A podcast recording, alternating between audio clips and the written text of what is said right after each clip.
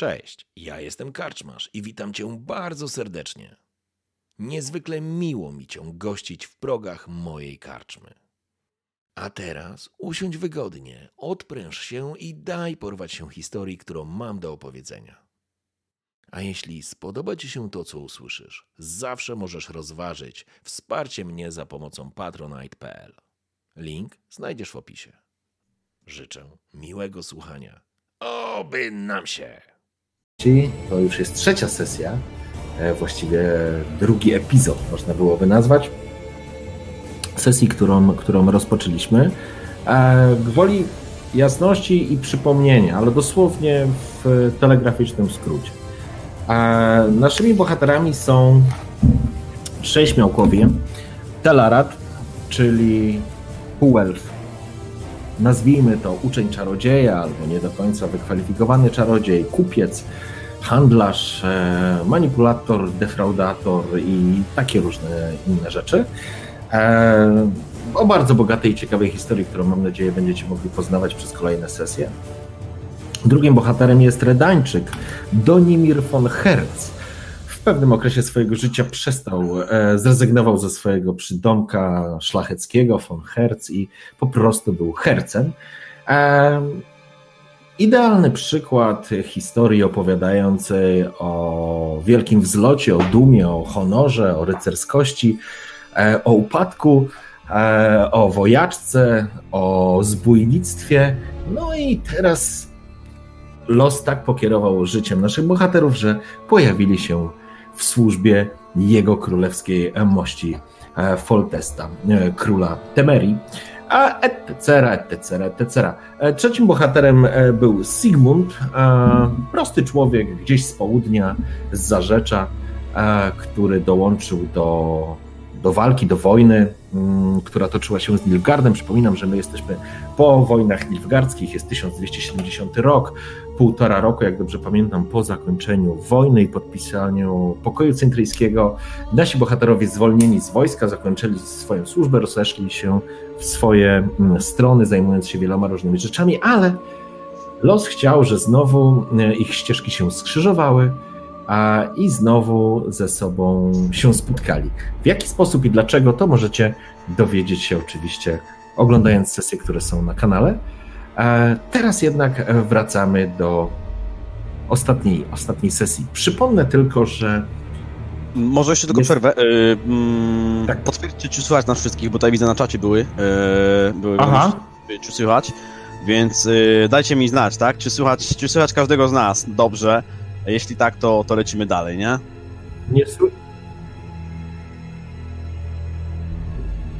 Ja cię słyszę. Ja słyszę go na Discordzie, ale czemu na streamie nie słychać? A zobacz, czy nie masz wyciszonego w tym, w OBS-ie mikrofonu? Wyłapuje ci? Czy nie? Jak coś gadasz? Przerywa Osoma ciebie. Przerywa. Piszą, że słuchać, ale przerywa. To nie wiem, może głośniej tak ten, w sensie. Ojej, ale. eee, niecenzuralne gesty już są, uwaga. Tak, nie wiem, może bliżej do tego, do mordy mikrofon daj. Teraz w ogóle mnie słychać, czy już kompletnie nie? Nie, ja cię słyszę. Tak, ale jeszcze pobawiłem się ustawieniami OBS-a. Wiesz co, robisz tak trochę metalicznie, czasami zgrzytasz i, i, i, nie wiem, czy to wynika z tego, że masz e, aktywację na poziomie elfia magia. Aha, no tak. To gadaj po, on gada po elfiemu, dlatego go nie rozumiecie. Ja mogę siedzieć z tym mikrofonem, mam taki ręczny, mogę siedzieć z nimi tak, wiecie, tak po, po, po gwiazdorskiemu, jakbym dubbingował jakąś postać w, w tym.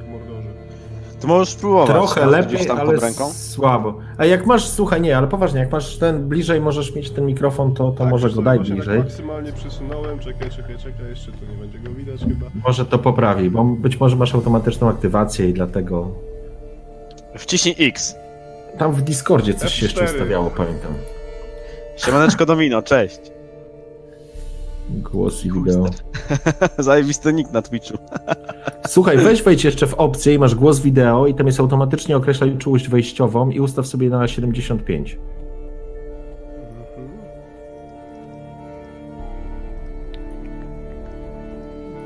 Może to ci poprawi, bo masz pewnie tak samo, nie? Eee, dobrze. No okej. No dobra, weź coś powiedz, zaśpiewaj. Wiesz, mogę- ten... e, mogę- Zenka Martyniuka. Zenka Martyniuka, dawaj. Nie mam kolegę, który to idealnie robi i naprawdę jak jechaliśmy ostatnio parę godzin. Nie, to nie on. Dobra, nie, nie, dobra, Polski, bez po Zenka. prostu- Dobra, już koniec, koniec. Dobra, Rezygnujemy z Zenka. Dobrze, okej. e, Więc wracając jeszcze tylko e, do tego, na czym przerwaliśmy, jesteśmy gdzieś w środku lasu, na, w północnych częściach, e, w północnych częściach temerskich, właściwie na linii granicznej z Redanią, nieopodal zniszczonego zamku, który jest teraz w trakcie odbudowy, Hołdborg. Hołdborg to nowa siedziba służb specjalnych e, Temerii, w której mieliście okazję być e, przez chwilę. Natomiast zgodnie z dyrektywą kapitana Ralena e, ruszyliście, żeby przejąć, czy przechwycić, czy właściwie, no tak, przekonać i przejąć em, ostatnie komando, które zostało pojmane e, gdzieś w lasach na północy. I wśród tego komanda jest oczywiście dowódca komanda, który według kapitana Ralena zamiast trafić na stryczek, powinien trafić do Hołdborku i służyć pomocą. I taką osobą właśnie, i, i to jest wasze zadanie. A oczywiście, jeżeli ułowy kapitan czy dowódca komanda nie będzie chciał współpracować, no cóż, wówczas oddacie go katu, ale jak nie omieszkał zapomnieć i przypomnieć wam mm, Ralen, jeśli tak się stanie, on jednak będzie musiał uznać, że misja nie została zakończona powodzeniem. Mm, W związku z czym wyruszyliście oczywiście tam, dotarliście i co się okazało? A to dos- dosłownie tytułem jeszcze wstępu, kilkoma zdaniami. Okazało się, że oczywiście pojmane komando czekało na, na transport, jednakże coś się wydarzyło, a mianowicie e, przywódczyni tego komanda wraz z jakimś krasnoludem uciekli do pobliskich ruin a, i zatarasowali, zawalili wejście, e, także nie można wejść do tych ruin, a jest to niezwykle ważne, ponieważ celem waszej podróży i misji jest właśnie owa elfka, która rzekomo jest szefową, czy była, nie może nie szefową, ale dowódcą owego komanda. E, zaczęliście się rozglądać i szukać możliwości dostania się do, e, do tychże ruin, ponieważ jedyne znane wejście zostało za, zatarasowane. Poznaliście świńską gębę sierżanta Horsta, czyli najwyższego szarżą żołdaka, który dowodził całym e, regimentem żołnierzy i był odpowiedzialny za doprowadzenie jeńców do Wyzimy. A, I wówczas wydarzyło się e, kilka ciekawych, e, kilka ciekawych rzeczy. Mianowicie em, nasz przyjaciel Telarat, jako że jest może niedoszłym czarodziejem, jednak jest już istotą półelfem, która z magią ma coś wspólnego. Trochę ją rozumie, trochę ją zna. Boże, mój pies się bawi gumową kaczką i piszczy mi za drzwiami. Wybaczcie, muszę zabić psa i gumową kaczkę. E, Pies, pies jest zapowiedzią smoka. Tutaj spoiler. to, to jest najciekawsza wymówka, jaką do tej pory słyszałem. Ja dole. A, klimat, kurwa, jak zawsze u nas W klimat. ogóle, wiecie co, ale tak y, przerywając jeszcze na chwilkę, ustaliłbym y, taką ikonkę gumowej kaczki jako naszą ikonkę naczelną. E, wiesz co, myślę, że jeżeli, fa- jeżeli, jeżeli fakty, tak, jeżeli faktycznie na tym Twitchu zostaniemy, to e, zrobimy taką e, emotkę. E, w ogóle, dobrze. Wracam. Nie, to takie głupie uczucie, naprawdę. Wracając, żeby nie było beki. E, Telarat jako właśnie osoba wyczulona na magię, zdająca się na tej magii, gdzieś tam ucząca się troszeczkę, gdzieś tam korzystająca z dobrodziejstw magicznych, m, wyczuł dziwną aurę wokół całego miejsca, przesyconą mocą i, i jakby rozlewającą się nad całą tą polaną i nad tymi ruinami zaczął łazić wśród tych kolumn, kamieni, z, może nie zgliszczy, ale, ale, ale fragmentów rozbitego, rozbitego pałacu, świątyni, miasteczka, trudno powiedzieć. No i na sam koniec tamtejszej sesji osunęła mu się noga, e, po, pod nogami ziemia i wpadł do jakiejś dziury. Jak się okazało, wpadł do środka na jakiś, na jakiś taki, do jakiegoś tunelu, a który najprawdopodobniej jest jednym z tuneli pod, samym, e, pod samą polaną i być może właśnie pod tą świątynią, bo to, co już udało ci się wówczas ustalić, to to, że źródło mocy znajduje się pod ziemią. I faktycznie teraz e, wracamy, że tak powiem, już do, e, do samej sesji i mamy następującą sytuację. Telarat leżysz na chodniku, jak, tak już, jak już wcześniej opowiadałem, ten chodnik wyłożony jest takimi marmurowanymi, marmurowymi płytami. Jest to bardzo piękna i misterna robota. E, stemple oraz zdobienia i kolumny utrzymujące strop nad tobą e, to również marmur, kamień, drewno połączone w sposób mistrzowski. E, niespotykany w dzisiejszych czasach. To sztuka i arty, właściwie artyzm w wykonaniu, wykonaniu pradawnych, starożytnych ras. Coś, co już właściwie przepadło i można tylko oglądać albo w muzeach, albo właśnie w takich starożytnych ruinach. Oczywiście jesteś cholernie obolały, bo uderzyłeś z wysokości kilku metrów, ale na szczęście osus leciałeś z osuwającym się gruntem. Dzięki temu, a jakby też trochę z, zamortyzowałeś to uderzenie. Nie zmienia to faktu, że uderzyłeś bokiem. Jesteś poobijany, ale chyba nic nie połamałeś. Trochę jęczy, jęczysz. W powietrzu, wbrew pozorom, nie unosi się wcale zapach jakiejś stęchlizny czy zgnilizny. Absolutnie nie. Powiedziałbyś, że powietrze jest tutaj takie inne, takie dziwne, ale takie rześkie. Nie ma tutaj, nie czujesz smrodu stęchlizny. Nad tobą widzisz przez e, otwór nad głową, właściwie dziurę nad tym chodnikiem, wystają tam dwie głowy. Jedna to jest Sigmund, a druga to jest oczywiście Donimir. Machają do ciebie, coś mówią. Chyba jesteś trochę ogłuszony, jeszcze być może troszeczkę zszokowany jesteś całym tym wydarzeniem. Ważne, że się nic nie wydarzyło. Elfie, słyszysz mnie? Halo! Słyszysz mnie? Macha do ciebie Sigmund. Ja wstaję tak powolutku oczywiście i sprawdzam sobie wszystkie żebra po kolei, czy, czy przynajmniej któreś się ostało. I krzyczę do nich tak, syny, żyję na wasze nieszczęście dalsze. Cholera, szepczę do Zygmunda. Miałem nadzieję. Kiedy krzyknąłeś, echo tak rozbija się. Żyje, żyje, skurwy, sy, sy, sy. I gaśnie. W pewnym momencie gaśnie, tak jakby, jakby było niedokończone. To znaczy, w normalnej sytuacji to echo powinno się odbić jeszcze kilkukrotnie, przynajmniej przy tak długim tunelu a ty masz wrażenie, że ono zostało ucięte. Nie w połowie, tylko po prostu tak jakby fala się załamała nagle w jednym miejscu, koniec. To rozglądam się po pierwsze, Trochę... bo z tego co pamiętam nie mam przy sobie niczego, żeby podpalić, nie wiem, cokolwiek. Nie widzę żadnej pochodni, bo tam jest pewnie ciemno jak nie, pochodnie nie widzisz, ale widzisz, że wśród stempli na ścianach są co jakiś czas po prostu przymocowane pochodnie albo takie właściwie krużganki. Nie krużganki, tylko takie ganki, które można byłoby podpalić. Być może znajduje się tam jeszcze oliwa, która, która, um, która mogłaby po prostu nie wyparowała i można by ją podpalić. Póki co próbujesz się, że tak powiem, pozbierać. Jesteś cały w jakiejś ziemi, w kawałkach ziemi, kawałkach kamieni i jakiegoś innego pyłu, strzepujesz to. E, czujesz tą samą cały czas atmosferę e, mocy i magii, która gdzieś otacza i ona tak jak wtedy u góry pewnymi pasmami ciebie, tak jakbyś, jakbyś widział pasma mgły. To oczywiście widzisz to na zupełnie innym poziomie percepcji, na takim szóstym zmysłem, nazwijmy to w ten sposób. Dostrzegasz, jak te pasma tak leniwie oplatają całą tą, e, całą tą przestrzeń, w której się znajdujesz. No to podchodzę, jeśli w ogóle coś widzę tak troszeczkę dalej niż na kilkanaście centymetrów, to podchodzę do pierwszego z brzegu, no jak, jak to ładnie nazwać, tej starożytnej lampy i postaram się ją odpalić, chcę ją odpalić za pomocą tego, co mam przy sobie, czyli tych wszystkich, e, no krzemyczka, bo krzemy, masz krzy... dokładnie, mieli masz krzy... pamiętam. Masz krzesiwo i, i, i próbujesz stukać. E, Sigmund, schodzimy tam na dół, dawać tu linę, natychmiast żołnierze, którzy są wokoło, już, już do was zdążyli dobiec do Nimirze.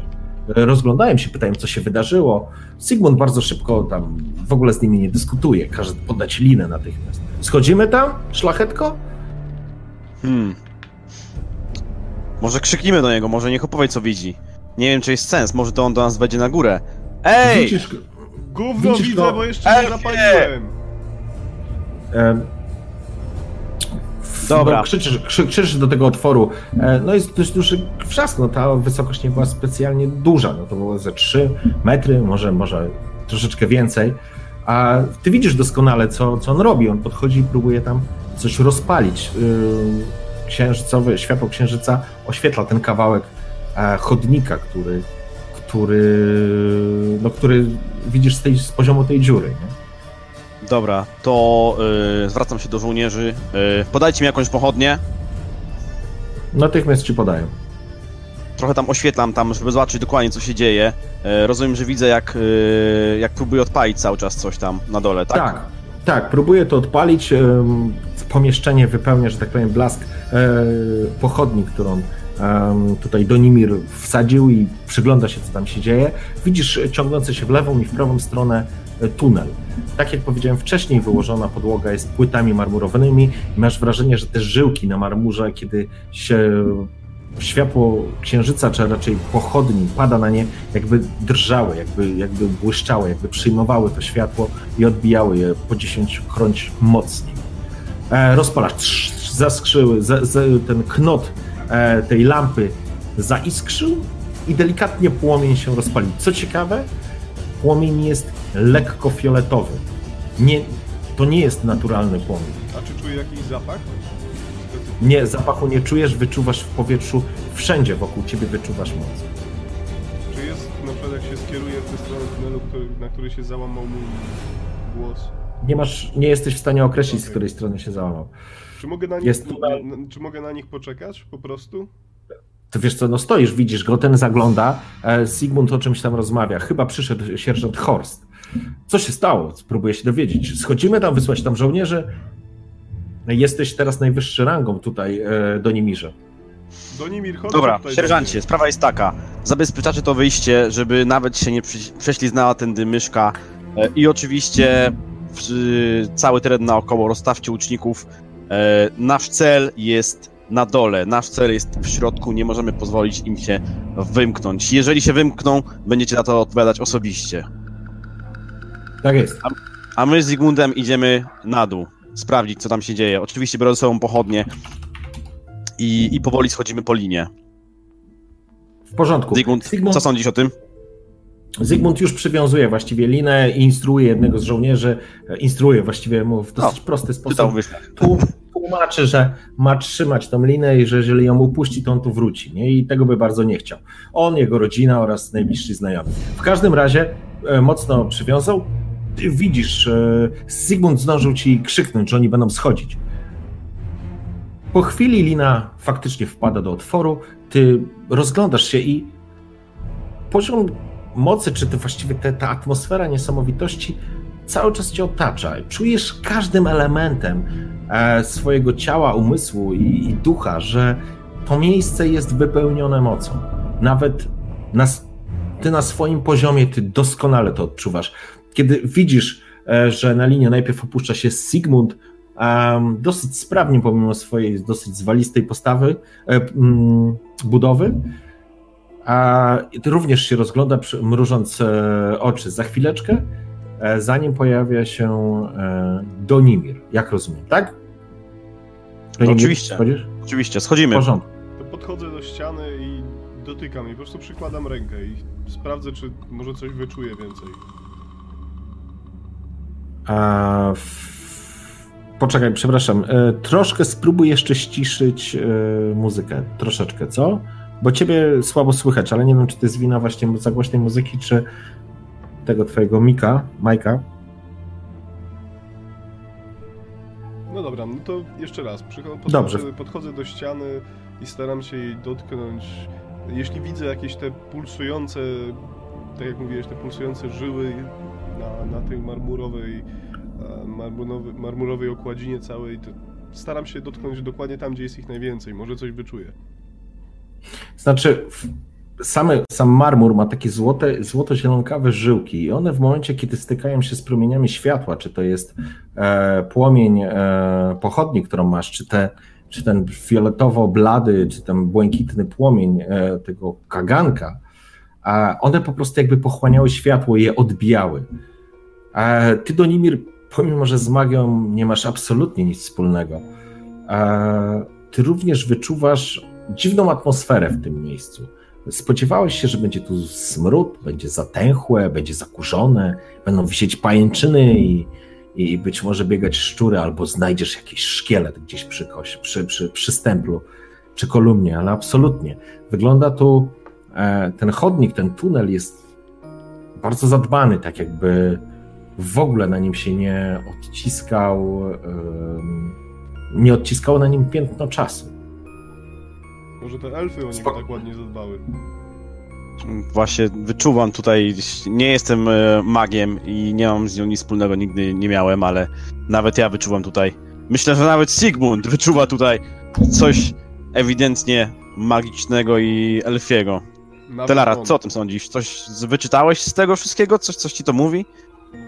Czuję tylko po prostu coś dziwnego cały czas. Aura magiczna jest strasznie mocna w tym miejscu. I możemy pójść, możemy zbadać przynajmniej kawałek korytarza, no mamy 50 na 50 szans, że pójdziemy w dobrym kierunku. No mamy dwie opcje, albo w lewo, albo w prawo. Krzyknijmy może jeszcze raz. Sigmund drapie się w głowę. Skoro wpadliśmy tu, a wleźliśmy z tamtej strony, to tam jest zawalone wejście. Więc tam pokazuje za was. Będziemy szli w głąb tej kopalni, czy tam tego, tego tunelu. W tamtą stronę raczej będziemy szli w kierunku wyjścia. Wiesz co, myślę, że raz dla odmiany warto go posłuchać. No, zazwyczaj pierdoli od rzeczy, ale tym razem może mieć rację. No, nawet ja się muszę zgodzić w tym momencie.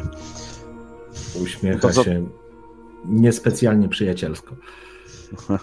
Macie lepszy pomysł? Słucham. Pana szlachcica i pana czarodzieja? Idziemy za tobą. Prowadź. Nie, nie, ja nie prowadzę. To ty wyczuwasz tutaj, to za tobą leźliśmy. Idź pierwszy, Dobrze, to, to... Popatrz, niby z chłopstwa, a słusznie prawi, muszę ci powiedzieć. Poproś kapitana, krzyknijmy do kapitana, żeby zrzucił nam ze dwie pochodnie. Zgaszone. Oni przyszli z pochodniami. Co? Mamy je, mamy wszystko Mają. Dobrze. To tak. zapalmy, odpalmy je od tej lampy, która się już pali i po prostu idźmy przed siebie i podpalajmy kolejne, żebyśmy wiedzieli, gdzie trafić w razie czego. W porządku. Jest w tym jakaś metoda. Robimy to. Rozumiem. Podpalacie kolejną. Lampy są, te, te, te kaganki są od siebie od jakieś tam powiedzmy 10 metrów. A, natomiast ten e, blask jest na tyle jasny, na tyle, no, na tyle daje jasnego światła, że bez problemu e, rozświetla te, te ciemności, które znajdują się tutaj.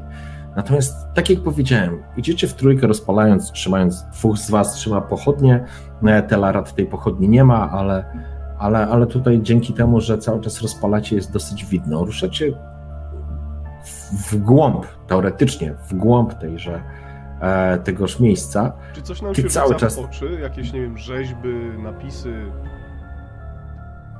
I idąc, dostrzegasz, że e, tutaj jakby te stemple, czy same kolumny, które są, one są zdobione według takiego samego schematu, więc są elementy roślinne, e, gdzieś jakieś takie elementy, e, że tak powiem, naturalistyczne, ale nie ma tutaj żadnych run, jakichś dziwnych znaków, czy jakichś, wiesz, wskazówek. Wszystko jest jakby duplikowane, duplikowane wielokrotnie, jakby utrzymywane. Prawdopodobnie jest to jedna z odnóg tuneli łączących być może różne przestrzenie czy różne miejsca. W każdym razie, mm, idąc krok za krokiem, a no, jakby rozpalacie cały czas, te, e, cały czas te kaganki. Co ciekawe, słychać głosy waszych e, kroków. Nie, nie biegniecie, staracie się nie krzyczeć już teraz. A wszystko, co miało was usłyszeć, zdecydowanie już was usłyszało, więc e, po prostu zmierzacie dalej. Z każdym krokiem, Telarat, ty wyczuwasz, że ta moc coraz bardziej się nasila. Ona jest coraz mocniejsza, coraz intensywniejsza, bardziej treściwa. Nie jesteś w stanie określić, co to jest za moc. Zdajesz sobie sprawę, masz podstawy wykształcenia, wiesz, że moc czerpiesz przez cztery różne elementy, a ty oczywiście korzystasz z najprostszego, z wody, ale ale, ale nie potrafisz wyczuć czy określić pochodzenia tejże mocy. Wyczuwasz tylko poziom niesamowitości i czystą energię, która się tutaj unosi.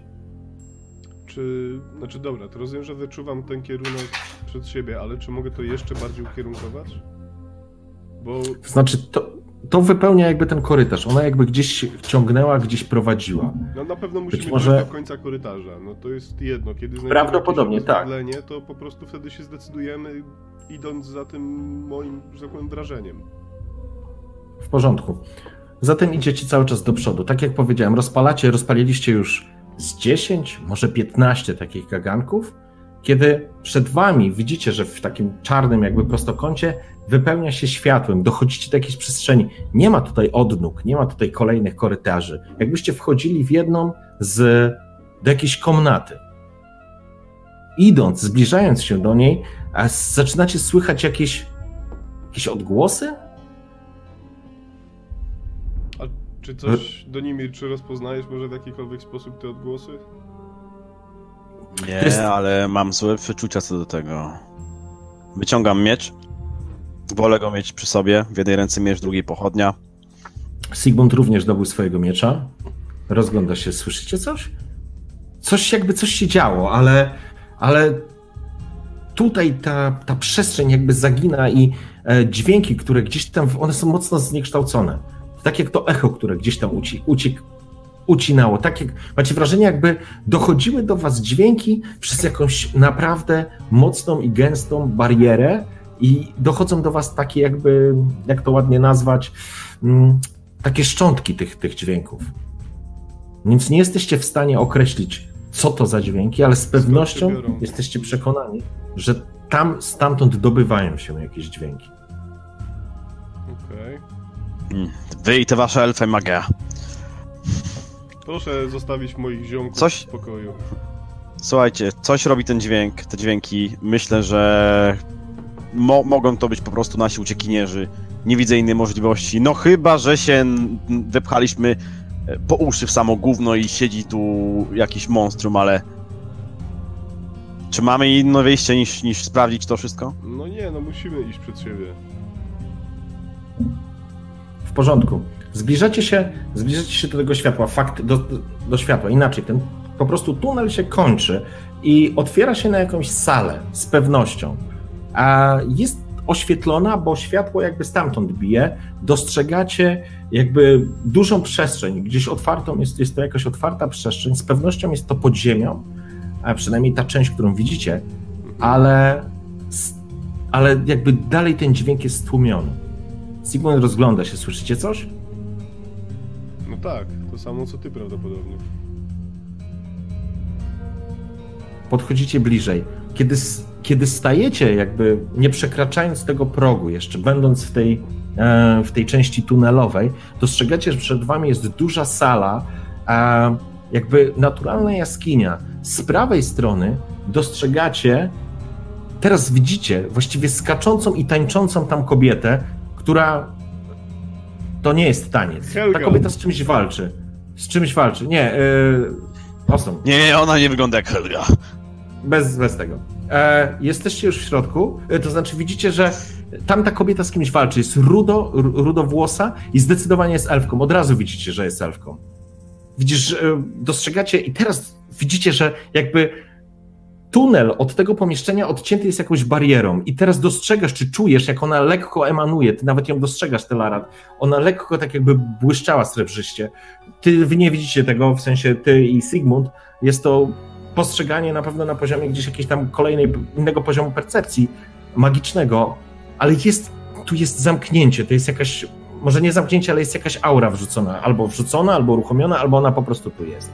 Natomiast wszyscy dostrzegacie, że kobieta walczy, walczy z czymś, z jakimś, dostrzegacie jakimś kamiennym żywiołem, czymś takim, jakby jakimś golemem, chyba to jest najprostsze określenie, góruje nad nim, jest potężny, zbudowany jest z bardzo niewyraźnych kawałków skały, jakby wyrąbanej z tej ściany, z której, na, przy której oni właściwie tam walczą.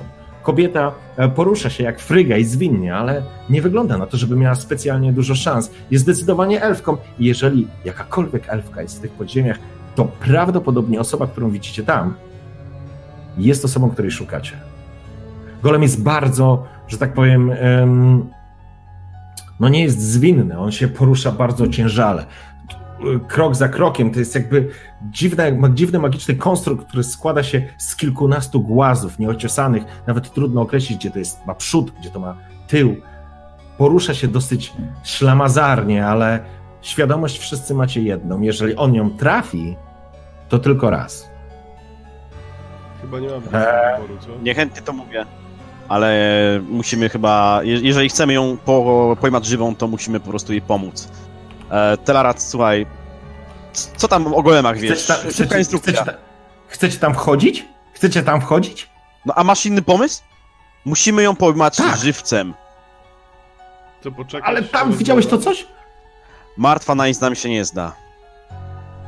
Widzia, widziałeś tam to coś? No, ale pomyśl tak, Rozkaz tak, był tak jaki musimy, był. Tak musimy zbadać co tam jest, bo może są jakieś resztki informacji w tym miejscu. Więc jak on ją zabije, to i tak będziemy musieli tego golema stłuc. Wy, wytłumacz mi, kurwa, jak mam walczyć z kamieniem? Mm, w sumie chciałem o to samo spytać. Telarat. Jakieś A kobieta przeskakuje. Słuchać, znowu y, przez tą barierę prze, przebijają się szczątki dźwięków, więc nie wiesz, czy ona krzyczy, czy ona wypowiada coś, czy, czy, czy ta istota wrzeszczy. Trudno powiedzieć, co znaczy wrzeszczy. No nie wrzeszczy, tylko wydaje jakieś tam dźwięki dziwne, e, bo wy jesteście za taką jakby membraną. Ty widzisz, jak ona połyskuje. Masz wrażenie, że ona pulsuje, że próbujesz rozmawiać z Sigmundem czy z Donimirem, odpowiedzieć im na pytania, dostrzegasz kątem oka, jak ta, jak ta powłoka tak drży, tak jakby oblew, obsypywana była takim srebrzystym blaskiem, jakby, jakby i teraz dochodzi do ciebie, jakby przejmowała albo odczuwała wykorzystującą moc, kogoś, kto wykorzystuje moc. Jakby moc odbijała się. Drży. To co mamy robić? Chcecie się z kamieniem bić? Powodzenia! Powodzenia! Będę tu stał. Będę trzymał za was kciuki. Kurwa mać, no. Jak, Jak nic nie zrobimy, to kobietka padnie, a później to coś rzuci się na nas. Bo Fakt jest wolny, więc pewnie uciekniemy. bariery utrzymuje. No wątpię, żeby golem bariery tworzył. Magiczną. Co, no musimy spróbować przejść przez Kobieta to. znowu, za, za, e, znowu powłoka zadrżała, to wy tego, to znaczy Donimir, ty tego nie widzisz, tak? Ale ty, Telarat, czujesz to. Po prostu czujesz, że w środku emanuje moc. W środku jest źródło, to z pewnością i być może ono w jakiś sposób jest wykorzystywane, albo źródłem jest coś innego, albo to reaguje na moc wykorzystującą przez tą kobietę.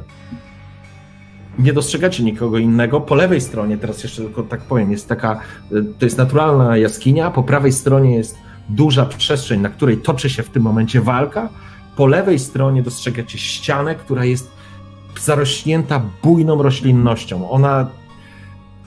Tu nie ma oczywiście drzew, to jest y, podziemna, jaskiniowa roślinność, ale y, jest również tafla, niezmącona tafla y, podziemnego jeziora, na którym unoszą się kwiaty, lilie albo tego typu podobne rzeczy. Tyle końcem dostrzegasz tylko, że to jest raj dla każdego alchemika, zielarza, nawet maga. Masz wrażenie, że to był kąt oka, ale części w ogóle, części tych roślin absolutnie nie rozstrzegasz.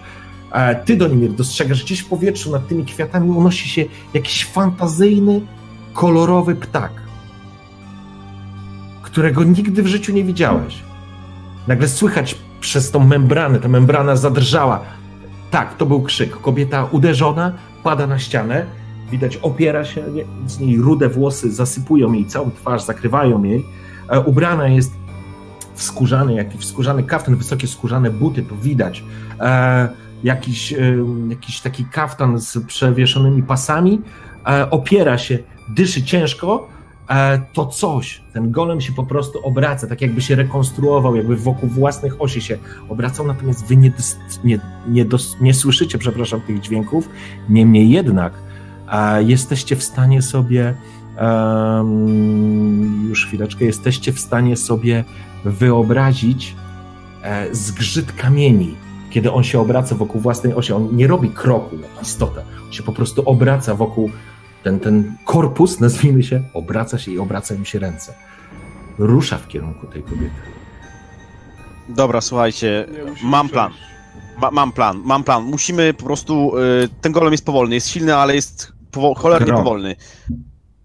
Zostały Musimy... cztery kroki. E, Telarat z lewej, Zygmunt z prawej, ja idę środkiem, biorę babę, a później spierdalamy ile, ile sił w nogach. Dawacie, lecimy, lecimy. Ja biegnę, rozpoczynam biec w kierunku kobiety. Donimir. Do, Mam Donimir, Donimir, Telarat. Donimir nie słyszę, ruszył. nie słyszę. Telarat ruszył. Sigmund spogląda, co ty kurwa?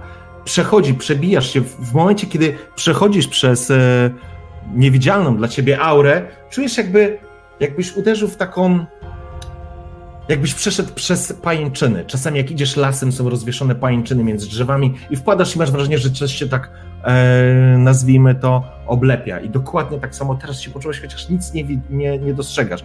Dwa, zrobiony był krok przez tę istotę, kobieta podnosi, podnosi oczy na, na, na, na konstrukt, widzisz, dostrzega ciebie, ma wściekle czerwone oczy, tak jak płomienne ma włosy, tak samo ma te oczy. Jej twarz jest przepiękna, chociaż w tym momencie potężny siniec rozlał jej się na całej, na całej części prawej, po prawej stronie um, twarzy.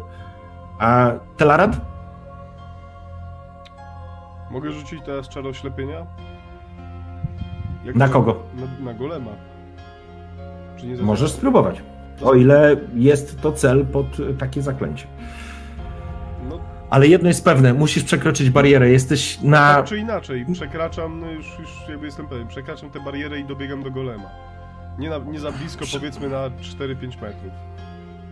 Przekraczasz barierę, czujesz dosłownie dokładnie to samo, co, e, co przed chwilą czuł Donimir. Słyszysz jakby głos e, z tyłu z Sigmunta, który się tak urywa w momencie, kiedy ty przekraczasz tą barierą, coś tam, słyszysz kur...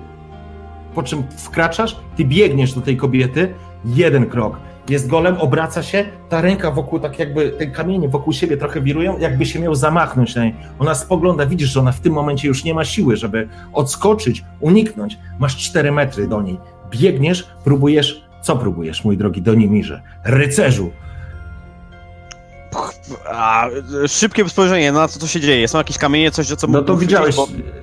Mieczem go... Nie, rzucić na No kamienie są gdzieś tam. A ty dobra, przekroczyłeś... Dobra. Szybko chwytam kamień, po prostu rzucam, ale nie rzucam w golema, tylko gdzieś tam w ścianę obok niego, yy, mając nadzieję, że to odwróci jego uwagę, cokolwiek, po czym biegnę w kierunku kobiety, mając nadzieję, że uda mi się jakoś ją od, odciągnąć od tego, nie? W sensie. A nie zdążysz zrobić, rzucić kamieniem i później patrzeć na efekt, a później tej kobiety łapać. Ty w Dobra. tym momencie stajesz, zaczynasz inkantację do zaklęcia e, oślepienia. Za tobą słyszysz, ła, wpada. Sigmund wkurwiony biegnie w takim razie w kierunku też do Nimira, żeby mu pomóc, chociaż cała sytuacja jest dosyć groteskowa. Jeden, golem jest przy kobiecie. Obraca się? Rzuć sobie kostką do Nimirza. Okej. Wykorzystujesz szczęście? Czekaj, czekaj, czekaj, rzucę kostką jeszcze. Nie, nie, nie, nie, nie. Przed, przed rzutem kostką. A. O, co mi da szczęście? Wykorzystujesz czy nie?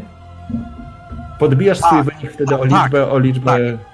Wykorzystuję szczęście. Ktoś macha tam z tyłu i ktoś ci podpowiada. Masz minus 5 już do rzutu. E, dobrze. E, w każdym razie. Dobrze, to Ile wyrzucy, tego szczęścia wykorzystujesz? Masz 7 punktów. Mam 7 punktów? Jeden punkt. Ile? Jeden. Okej. Okay. Dobra, dwa. Dwa. dwa. Dobra, dobra, osiem. E, dobra. Dwa punkty, dobra. E, rzucam jaką kostką? K10.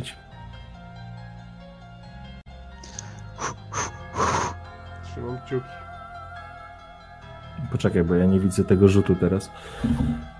Gdzie to było? Tu jest. Cztery.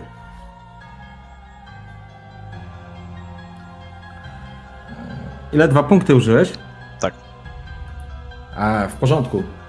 Donimir rzuca się do kobiety, próbując ją pochwycić, złapać jakkolwiek i wypchnąć ją z miejsca, w którym e, ta, to coś, ten konstrukt będzie uderzał rzuca się niemalże na szczupaka. Widzisz to, Telarat. Sigmund wyprzedził cię, już biegnie w kierunku e, Donimira. Donimir rzuca się. Niestety jest zbyt wolny, żeby wypchnąć kobietę i razem z nią uciec od uderzenia.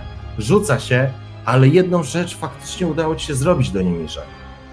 Ochroniłeś się własnym ciałem. Kurwa. Aaaa. To było trochę tak, rzuciłeś się, żeby ją wypchnąć, po czym poczułeś potężne uderzenie na poziomie gdzieś pleców, to znaczy potężne. To jak wielkim młotem miałbyś dostać po prostu w plecy. A natychmiast przygwoździło cię to do ziemi, plus plasnąłeś na ziemię, upuszczając miecz. Z trudem łapiesz oddech, kobieta przykuca przy tobie, sama istota nad wami obraca się i słychać wrzeszczącego Sigmund, który biegnie. Ty kończysz inkantację. Rzuć proszę sobie kością, mhm. Telarat. Ile? K10 oczywiście. Oczywiście możesz rzucić szczęście, jeżeli byś chciał. Chcę? Ile? Znaczy, to, to było bardziej pytanie. Masz 7 punktów szczęścia. Nie, nie Nie masz pojęcia, czy to, nie masz pojęcia, czy to zaklęcie zadziała, e, bo to jest oślepienie. Nie wiesz, czy ta istota widzi. Mhm. E, być może e, możesz zacząć próbować, szukać tak na bieżąco, na szybko, w jakiś sposób modyfikować to zaklęcie. Być może samo zaklęcie uszkodzi kwestie, nie wiem, połączeń jakichś magicznych, bo to jest zdecydowanie magiczny konstrukt. Nie, nie A, możesz spróbować. Więc jeżeli rzucasz, to chciałbym wiedzieć, ile tego szczęścia używasz. Nie używam. Po prostu rzucam. Nie używasz? Nie. Dobra. Jak będzie jeden, to i tak mi tam dwa punkty szczęścia nic nie dadzą. Dobra, trzymajcie kciuki. Moment, bo ja znowu jestem do tyłu. Osum. Osum. Słuchaj, leżysz, łapiesz. Łapiesz, właściwie palą ci się płuca, ty nie możesz złapać oddechu. Nie wiesz, czy on ci połamał żebra z tyłu, czy przestrącił ci kręgosłup. Gdzieś tam z tyłu machasz tymi nogami, żeby tylko sprawdzić, czy w ogóle masz czucie, ale w tym momencie jedyną twoim rzeczą, mój drogi rycerzu na białym koniu, to nie mi, że ty, który ratowałeś te biedne niewiasty, w tym momencie twoim jedynym celem i twoim jedynym momentem i najważniejszym zadaniem, które jest w życiu, to złapać oddech. Po prostu robisz. Nie możesz go złapać. Ty dostrzegasz, e, kobieta próbuje cię złapać, uderzyć, jakoś ocucić. Istota zamachuje się jeszcze raz, próbując go przygwozić w tym momencie, rozsmarować, zmiażdżyć, jakkolwiek. Rzucasz zaklęcie, koncentrujesz się, moc wokół ciebie furczy, czujesz jak przepływa przez ciebie, jak wypełnia każdy element twojego ciała w Teleradzie. Czujesz tą moc. Ona w tym momencie miesza się z czymś, co jest tutaj.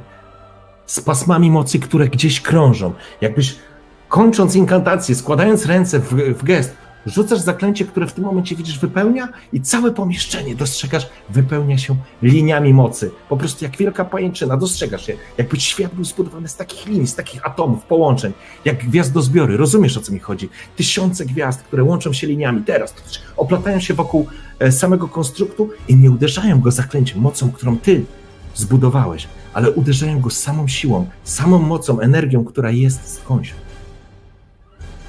zamroziło go. To słychać, słychać zgrzytanie tego, moc go oplata i widać, że y, dochodzi do pewnego spięcia, do pewnego jakby spięcia systemu, nazwijmy to w ten sposób, jakkolwiek by to nie brzmiało. Golem na chwilę się za, zatrzymuje nad całą, nad, nad, wiszącymi, nad wiszącymi, poczekajcie, muszę tylko przełączyć, o właśnie to, nad leżącym Donimirem, uzyskujesz jakiś czas. Widać, jak, te, jak, te, jak jakby ta pańczyna oplatała tego golema i zaczęła go lekko kruszyć. Odłamki, widać, jakby, jakbyś go zamknął w stalową sieć i po prostu ścisnął jakąś niewyobrażalną siłą. On zaczyna się lekko kruszyć, ale to nie jest coś, co go przerwie. Widać, że golem próbuje się wyswobodzić. Konstrukt się próbuje wyswobodzić, a linie mocy pękają. Możesz utrzymywać tę sieć. Nie masz pojęcia w ogóle, dlaczego twoje zaklęcie tutaj w ten sposób ewoluowało, Teleradzie. Możesz utrzymywać tę sieć, próbując go spętać i utrzymując, dając więcej czasu twoim przyjaciołom. Twoja decyzja. Oczywiście, że próbuję. Dobrze, to rzuć w takim razie kością. No teraz skorzystam z trzech punktów szczęścia. Rzucaj. I bardzo dobrze. O, sukces! Nie, krytyczny. Rzucę jeszcze raz. To jest dobrze, już zapomniałem, że 0 to jest 10. Do it! Czyli 14 Dobra. I 3. W porządku. Ja oczywiście. Ty za chwileczkę do ciebie, za chwileczkę do nimi, że do ciebie wrócę. Czujesz jak moc, która przez ciebie przepływa, stajesz się w tym momencie naczyniem, które wypełnia wypełniona jest mocą i tą energią, która jest wokół ciebie. Dotykasz tak naprawdę wszechświata. Gdzieś tam się znikasz, jesteś tylko drobnym punktem. Jesteś jakby soczewką, przez którą przepływa moc. Pytanie jest jedno, Telaradzie. Ile twoje ciało jest w stanie wytrzymać utrzymywać takie zaklęcie. Widać, że golem już próbował rozrywać, już widziałeś, jak te łączenia sieci po prostu pękają, ale w momencie, kiedy poczułeś jakby podmuch, jakby wiatr magii, który przez ciebie przepłynął, widzisz, że one się znowu jakby duplikowały, jakby się jeszcze więcej łączyło tych, tych sieci, jakby ta, jakbyś narzucił kolejną, kolejne roz, jakby to nazwać, rozwidlenie tych sieci, jakkolwiek, no zduplikowałbyś to e, samą tą moc. I znowu golem, pomimo tego, że prawie się wyswobodził jedno ramię, ten kamienne ramię, znowu związałeś go i dociągnąłeś do ziemi. Przyklękasz, widzisz i czujesz, że z nosa zaczyna ci lecieć krew. Poziom mocy, który przez ciebie przepływa, jest niewyobrażalny. Ty nigdy takiej mocy nie miałeś. To miejsce musi ją potęgować, ale wiesz o tym, na końcu świadomości zdajesz sobie sprawę z jednej rzeczy, Telaradzie, że ty długo takiej mocy nie jesteś w stanie utrzymać. Ty jesteś jak soczewka, która skupia w tym momencie promienie słońca. E, kątem oka dostrzegasz, inaczej, rzuć kością proszę jeszcze raz do Nimirze. Momencik. Połamany kręgosłup, Uwaga. czy tylko dwie nogi? Czy mogę użyć, mogę użyć szczęścia, czy już nie mam takiej możliwości? Możesz, użyłeś tylko trzy, ile? Chyba trzy punkty, tak? Ostatnio. Tak, to masz jeszcze cztery. Na tą sesję, a dopiero zaczęliśmy, więc oczywiście decyzja należy do ciebie. No wiesz, dusisz się, za chwilę zginiesz, więc... Y, Używam kolejne dwa punkty. Dobrze. I rzucam dziesiątką. Tak, dziesiątką.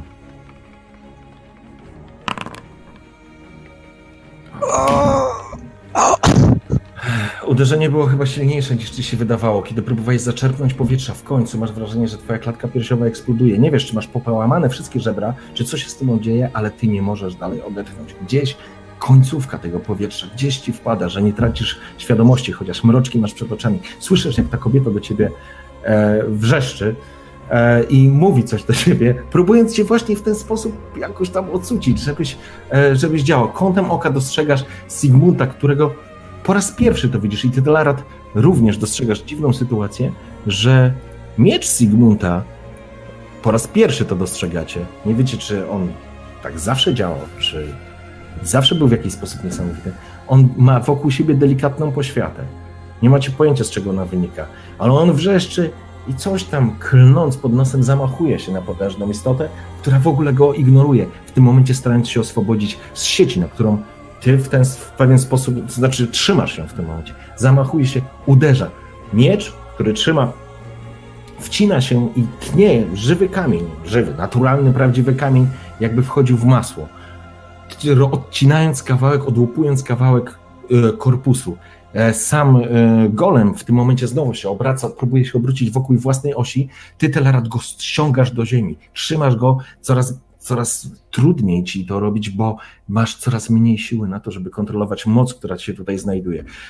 I proszę cię, żebyś sobie teraz wykonał jeszcze jeden rzut.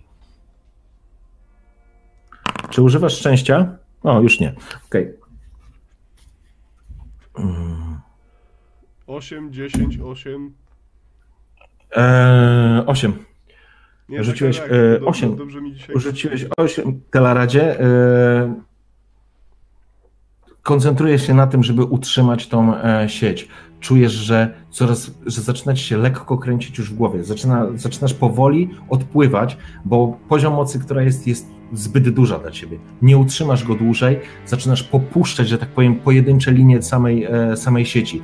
Golem się wyswobodził, wyswobodził w takim sensie, że się obrócił e, do e, Sigmunda, który w tym momencie odskoczył od niego, zamachuje się jeszcze raz mieczem i go ponownie e, tnie. Ja sobie teraz też rzucę kostką, żeby nie było. O, szkoda, że nie ma Asyluma. Zamachnął się tym mieczem. Niestety w tym momencie, kiedy on się zamachnął, a to się złożyło na ten sam moment, kiedy golem się oswobodził i się obrócił wokół własnej osi, żeby stanąć twarzą w twarz z nadchodzącym Sigmundem, ostrze miecza ześliznęło się po jego chropowatych kamiennych elementach i zsunęło się na ziemię. Golem się zamachuje i rzuca się w tym momencie na Sigmunda. Eee, do Nimirze, czas dojść do siebie, czas dojść do siebie. Rzucaj, raz, dwa, raz, dwa. Nie Dobra, okej. Okay. Let's go! No? Hmm. Mogło być gorzej. Doni, Doni, że czujesz, jak kobieta próbuje cię obrócić na drugą stronę, a widzisz, jak spogląda się na ciebie, coś ci mówi. Nie słyszysz, jesteś wyłączony w ogóle z walki. Telaradzie, e, masz do wyboru. Albo utrzymywać sieć i jeszcze raz spróbować ją odbudować, co może się odbić bardzo źle na tobie, albo ją po prostu puścić. Puszczam. Puszczę ją. W porządku. Golem w momencie, kiedy się oswobodził, zamachuje się potężnym kamienną łapą, próbuje zgarnąć Sigmunda, jednakże jest na tyle wolny czy nieporęczny, że Sigmund z łatwością odskakuje od niego. Miecz delikatnie drży i ty dostrzegasz znowu z, twoich obu, z twojego nosa, właściwie z obu dziurek, mocno krwawi mocno krwawisz, wypełnia tutaj, czujesz na ustach krew, na, na ubraniu, próbujesz wstać, dostrzegasz, że kobieta próbuje już teraz też odchylić się, odsunęła trochę do Nimira, do Nimir jest blady, dos, dostrzegasz, że, że na, na czole ma, jest, że tak powiem, sperlona e, z potem, z trudem łapiesz, ale zaczynasz powoli łapać powietrze. Nie wiesz, czy jesteś, jak bardzo jesteś połamany, czy w ogóle jesteś połamany, ale zaczynasz powoli, powoli od, odzyskiwać, e, odzyskiwać swoją, że tak powiem, powietrze, łapać. Kobieta w tym momencie też wstaje. Telarat, Zygmunt zamachuje się i próbuje walczyć dalej sam z golemem. O Boże. Zygmunt zamachnął się. Niestety zupełnie, zupełnie nie przewidział jednej rzeczy, że na kamiennej posadce jest mnóstwo pyłu i kamieni porozsypywanych. Tu jesteśmy, tak jak powiedziałem, w jaskini. To nie jest ta zadbana część yy, tuneli, w którym byliście. Poślizgnął się i właściwie się razem z siłą uderzenia, którą włożył w to uderzenie, na tyle się zamachnął, że właściwie odkrył się całkowicie na uderzenie golema. Golem wykorzystuje, chociaż jest konstruktem, wykorzystuje bez problemu takie uderzenie, ale chyba ma bardzo dużo szczęścia nasz przyjaciel z południowej części um, Temerii, bo a Golem po prostu bo Golem po prostu jest zbyt zbyt, e, zbyt mało subtelny chyba w tej całej walce. Potężne pięści uderzają w ziemię, czujecie drżenie całego pomieszczenia, w powietrze uderza w fontannę odłamków kamieni i kurzu. Donimir, ty powoli opierasz się o ścianę. Kobieta zaczyna coś inkantować. Ty w powietrzu dostrzegasz znowu, e, Telarat, że siatka, która jest wokół ciebie, e, tego, tego, tej całej aury, która się tu pojawia, znowu zaczyna migotać, znowu zaczyna się po prostu leśnić. I teraz już wiesz, ona w ten sposób reaguje na moc. Ona w jakiś sposób zwielokrotnia siłę zaklęć, które tu się dzieje. Ona je modyfikuje. W tym momencie był, masz, jak, masz wrażenie, że masz kontakt z czymś, co się nazywa pierwotną mocą coś, co jest bardzo niebezpieczne, coś, na co nie masz żadnego wpływu. Kobieta wywrzaskuje, widzisz, że wokół niej tańczy wokół rę- y, dłoni taki zielonkawy płomień, który przybiera kształt błyskawicy. Ona wykrzykuje szantawara! Nad twoją głową czujesz spalone powietrze, tak jakby, jakby, jakby piorun, zjonizowane powietrze. Uderzył E, w sam konstrukt. Konstrukt rozsypuje się, prawa cała jego łapa i jakby część tego kamiennego tułowia po prostu się rozsypuje, a kobieta ośli, znowu uderza, siłą uderzenia jakby, jakby została, jakby odrzut e, po użyciu broni. Rzucił ją na kamienną ścianę, zalewa się krwią, a natomiast konstrukt już bardzo, że tak powiem, no, do połowy uszkodzony, w sposób e, nienaturalny zaczyna się poruszać, jakby tracił równowagę. Wykorzystuje to Sigmund, który zdążył się już pozbierać i uderza w tym momencie na odlew. Jezus Maria, nie, wierzę w to. E, uderza na odlew. Niestety, e, te uderzenia nie mogło zagrozić. Przez, prze, powiem, że przecenił swoje możliwości. To jest dobre słowo. Miecz wypada mu z ręki, on staje w tym momencie i jakby próbuje ogarnąć, gdzie, gdzie, gdzie się znalazł, ale to był moment, w którym niestety druga porażka powoduje, że co się dzieje tutaj? To jest niemożliwe. To jest po prostu, Ale po prostu jest walka dwóch krytycznych debili, no. Golem! Nie, to jest Ja dramat. mimo, że leżę tak półprzytomny, widzę co się, co Zygmunt robi i, To znaczy, widzisz, i mam ochotę Sig- chyba jednak umrzeć. Nie, widzisz, Donimir, widzisz, że Sigmund faktycznie ma chyba więcej szczęścia niż rozumu, albo uszkodzenia, które spowodowała ta elfka, są na tyle krytyczne, że sam golem już stał się totalnie ślamazarny i totalnie niemrawy. Zamachuje się zupełnie gdzieś nad samym, e, nad samym e, osłupiałym, stojącym trochę w szoku i czekającym na śmierć Sigmundem, traci równowagę, ponieważ jest, jego korpus jest w połowie wyżarty przez zaklęcie, które rzuciła, e, rzuciła czarodziejka. I po prostu przechyla się i się wywraca, tracąc równowagę. E, Zygmunt e, stoi zszokowany w tym momencie, nie bardzo wiedząc, co robić. Telarat, ty, czy ty coś robisz? Czarodziejka osuwa się po ścianie. Rzucenie tego zaklęcia musiało kosztować ją bardzo, bardzo dużo. Telarat, No, ty stoisz w takim nie- razie. Donimir, e, więc... opierasz się o ścianę, opierasz się o ścianę, wstajesz, dostrzegasz leżący miecz, e, dostrzegasz leżący miecz Sigmunda. No, próbuję go złapać. Staram bo Z, mocy, z mocy i tak już nie skorzystam. Ty tam leż i... Ty jesteś, i Telarat, stara się Ty jesteś przy wejściu. E, możesz albo próbować korzystać z mocy, bo ty wbiegłeś, stanąłeś i zacząłeś rzucać Tak, zaklęcie. tak, tak. E, Wcześniej pobiegł Donimir do walczących, a za nim pobiegł Sigmund do walczących. I teraz mamy taką sytuację, że golem się po prostu wywrócił, e, stracił równowagę. Kobieta jest wyłączona najprawdopodobniej z walki. Donimir chyba dopiero do tej walki zaczyna wracać. E, Zygmunt jest zszokowany. Być może, być może nie wierzy w to, że jeszcze żyje. Ale trzyma Ja się w sumie jestem w, stanie się, jestem w stanie się już tak ruszyć w miarę, żeby ten miecz sięgnąć.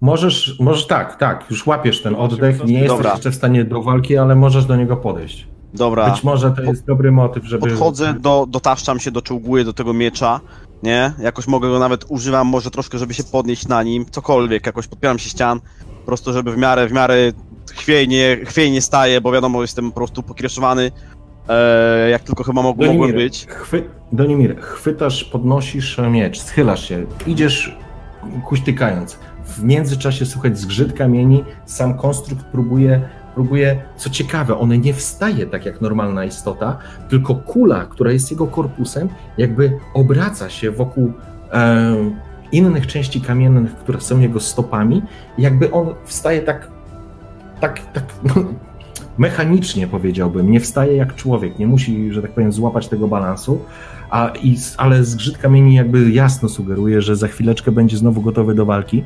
E, podchodzisz do tego, podchodzisz do, do miecza. Kiedy chwytasz go w rękę i opierasz się na nim całym swoim ciężarem, bo naprawdę ciężko ci utrzymać się na nogach, czujesz, jak zaczynasz skwierczeć i zaczyna ci palić się ręka i łapa, która, to znaczy rękawica, w której trzymasz ten miecz, po prostu zaczyna śmierdzieć, a dostrzegasz, że rękojeść żarzy się żywym ogniem. Rzucasz go natychmiast i ściągasz w tym momencie palącą się rękawicę, żeby nie popatrzeć i nie spalić się. Sigmund rusza, coś tam klnąc pod nosem. Kobieta mówi coś, nie słyszysz. Telarat. Nie możesz chwycić Jak tego daleko- miecza. Nie jesteś w stanie go podnieść. Nie jestem w stanie tego chwycić.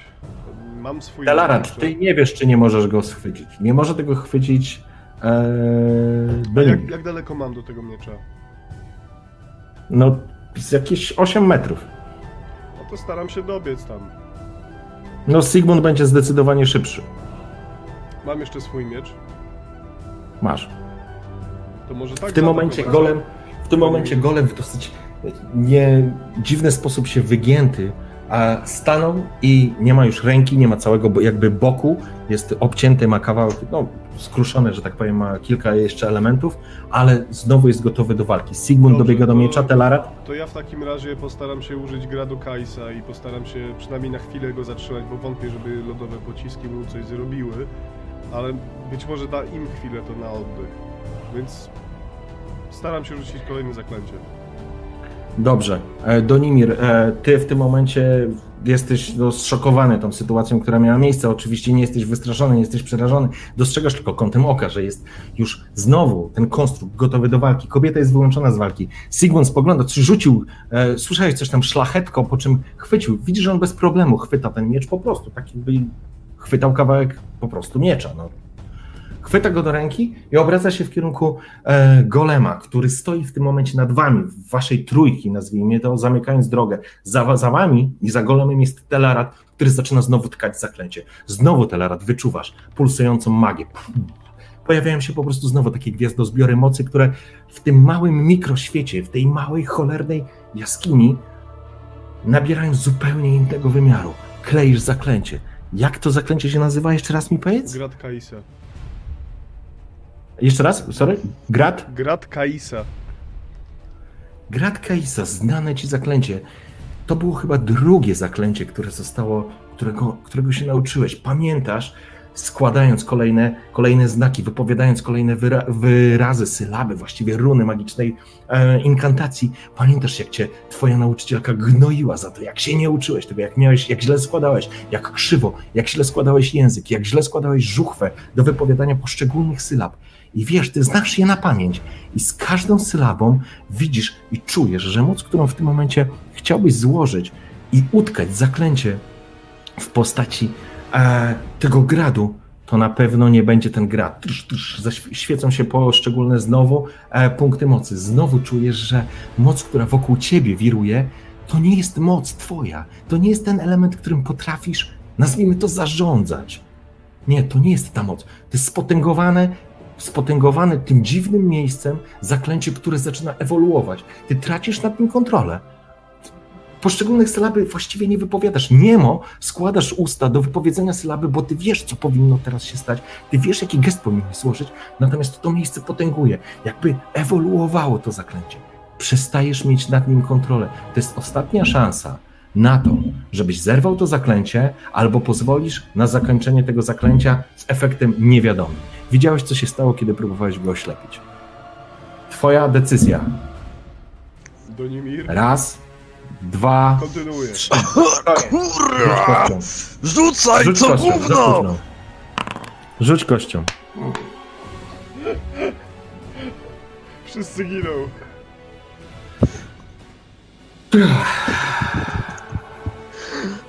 Powiem tak, gorzej być nie mogło.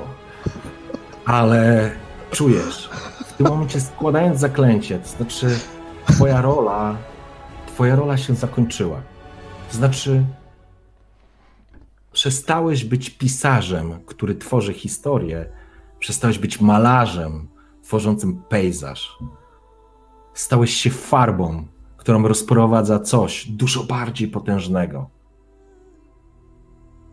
Przez chwilę zmieniasz w ogóle swoją, swój stan świadomości. Ty nie jesteś tu, ty nie jesteś już telaradem, nie jesteś pułefem, nie jesteś istotą, jesteś elementem składowym potężnej mocy i magii, która gdzieś funkcjonuje, która przebija się przez poszczególne elementy, wypełnia to pomieszczenie, wypełnia całego ciebie, wypełnia to zaklęcie. Widzisz to zaklęcie jak kostkę, która się składa, jakby kolejne elementy się dokładały, jedna, druga, trzecia, piąta, w bardzo przyspieszonym tempie. To coś, co teraz jest tworzone, nie jest tworzone przez ciebie i nie masz nad tym absolutnej kontroli, Telaradzie. Tworzysz coś albo bierzesz udział w tworzeniu czegoś, co cię przerasta w każdym możliwym elemencie. Widzisz, że tworzy się znowu zielonkawy płomień, trochę podobny jak do tej kobiety, która była. Ty dostrzegasz przerażenie, do Nimirze, dostrzegasz przerażenie na twarzy, na twarzy Telarada. Widzisz, że on jest przerażony. Przed nim się tworzy zielonkawy płomień, coś. Dostrzegasz przed sobą golema, który się w tym momencie tym drugim ramieniem zamachuje, dostrzegasz Sigmunda, który składa się do uderzenia, widzisz kobietę, która ci wrzeszczy, uważaj! Błysk. Po chwili w powie całą jaskinię wypełnia zielonkawy błysk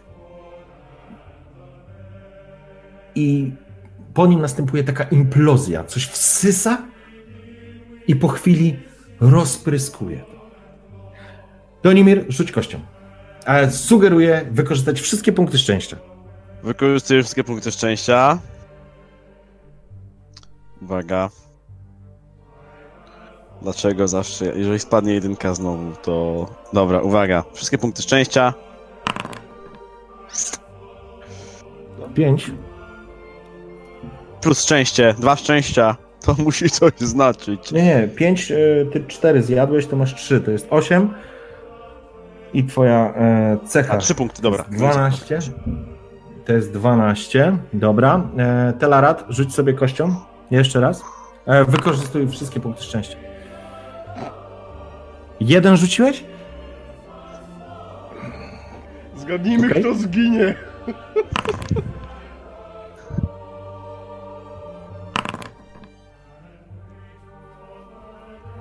porządku. Trudno wam określić, co się wydarzyło, ale z pewnością moc spotęgowana to coś, co zrobił Telarat. Na chwilę przed kolejnymi elementami i wydarzeniami, które się działy, których nie jesteście w stanie opisać, to coś się skupiło i spotęgowało na samym golemie.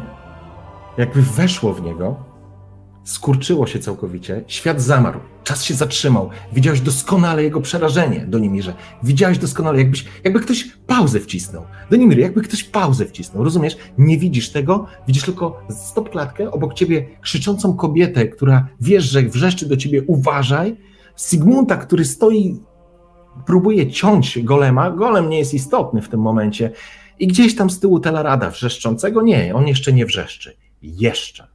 Po czym Wypełnia całą salę błysk i rozsypujący się grad kamieni, który leci we wszystkie strony. Telaradzie, czujesz po chwili dziesiątki pojedynczych kamieni, niczym pociski, uderzają w ciebie. I w tym momencie zaczynasz wrzeszczeć. To samo padasz do Nimir na ziemię, nad tobą przelatują dziesiątki kamieni, nad tobą i nad tą kobietą, która ciebie jeszcze rzuciła na glebę. Chyba nawet to ona ci bardziej pomogła niż sam twój, sam twój nazwijmy to refleks. Z boku dostrzegasz tylko Sigmunda, który dostaje odłamkiem kamienia i go po prostu wciska w ścianę, wrzucając. Nie widzisz, co się dzieje z Telaradem, słyszysz tylko jego wrzask. Padacie i następuje cisza.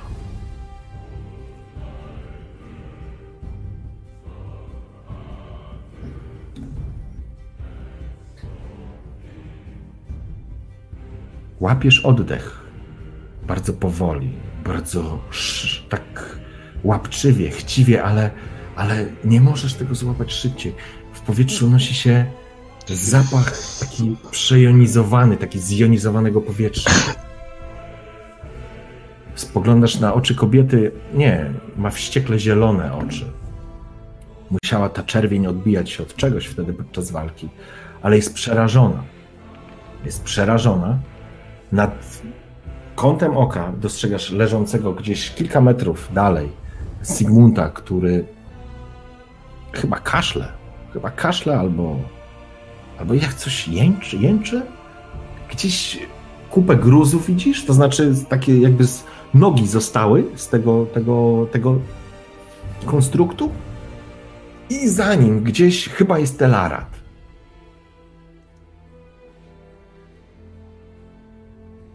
Telarat, ty nic nie słyszysz. Yy, mogę się poruszyć? Tak. Dobra. Uniknąłeś fali, fali tych, e, tych pocisków kamiennych.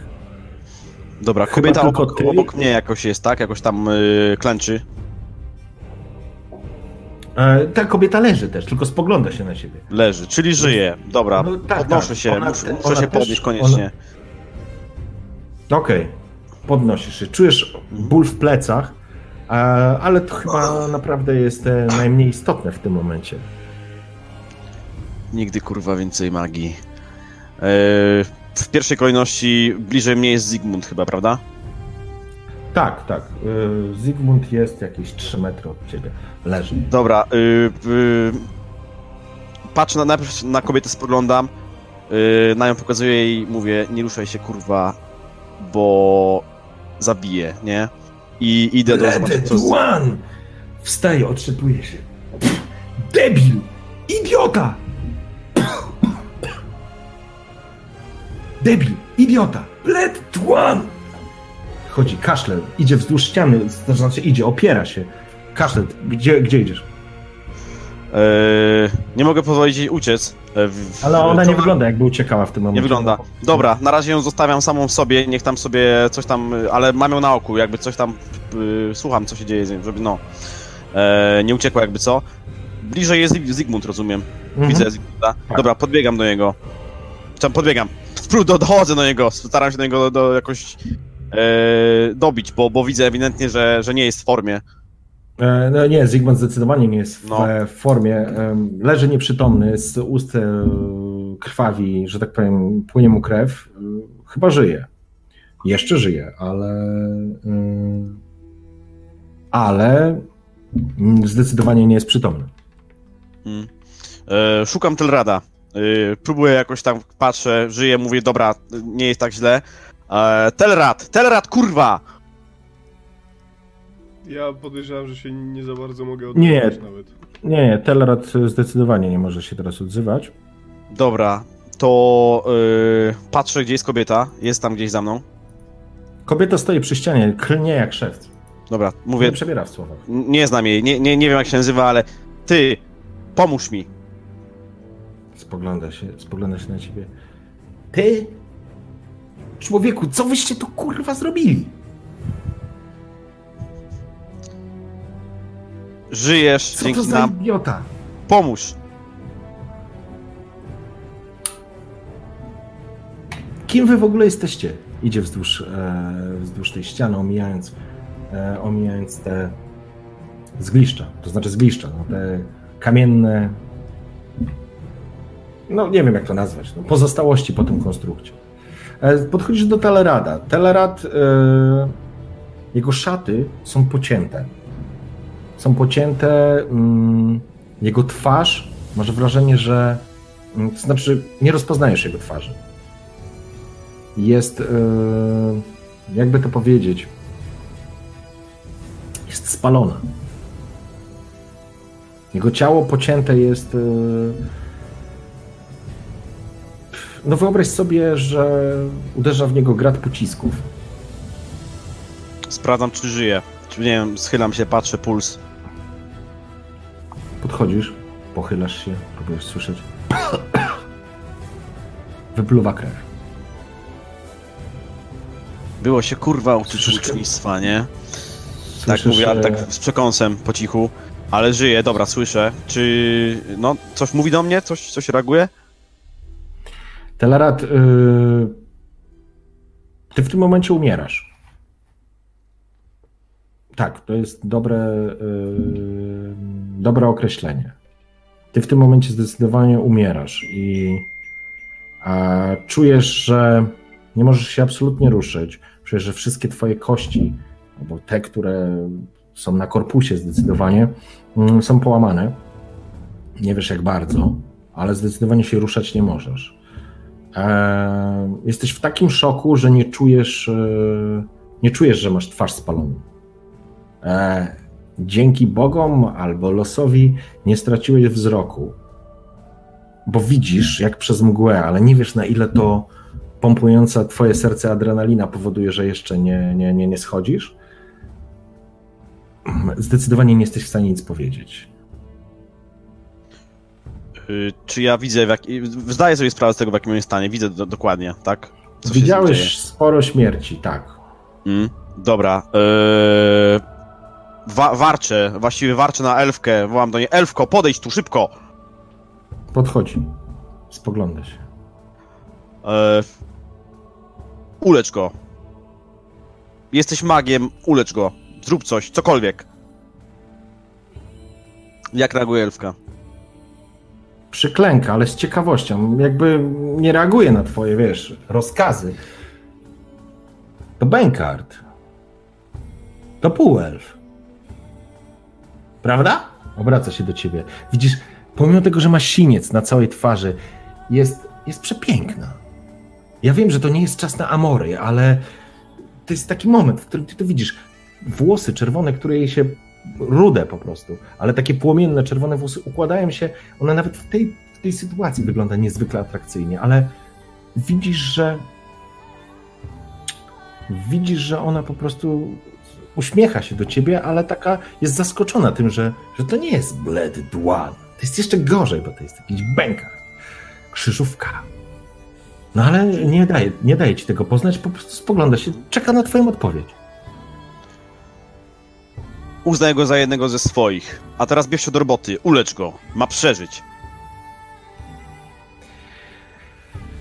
Telerat, yy, rzuć jeszcze raz sobie kostką.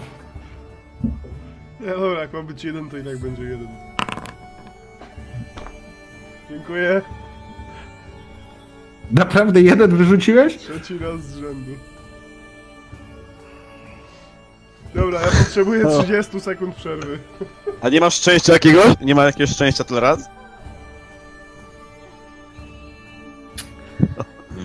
Eee, widzisz, że dostrzegasz to, to znaczy, Donimir, żebyśmy dobrze się zrozumieli, sytuacja już poza... Wracamy z powrotem. A to, że nie ma Telarada, to absolutnie nie ma znaczenia, bo jego tam prawie już nie ma. Wiesz, kobieta spogląda się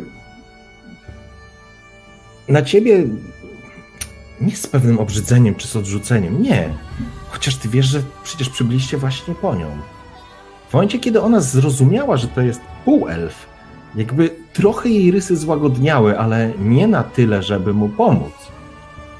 O, I wiesz nie. o tym, wiesz, no. i, i, i, ty do, i ty masz wrażenie, że być może twoje oczekiwanie jest irracjonalne względem niej, że to jest niemożliwe, żeby, yy, żeby ona go uleczyła. Ona musiałaby być. Sama Melitele musiałaby tu chyba przyjść, żeby, żeby go uleczyć. Twój przyjaciel. To jest ten moment, w którym dochodzi do ciebie, że twój przyjaciel chyba umiera. Znaczy chyba. Biorąc pod uwagę jego stan, on po prostu, on po prostu odchodzi. Nie wiem, wyciągam za pazuchy mój ulubiony sztylet, który tyle razy wykorzystywałem podczas moich bandskich napadów. Nie wiem, przystawiam elfcy do... łapię ją za włosy, przystawiam do szyi.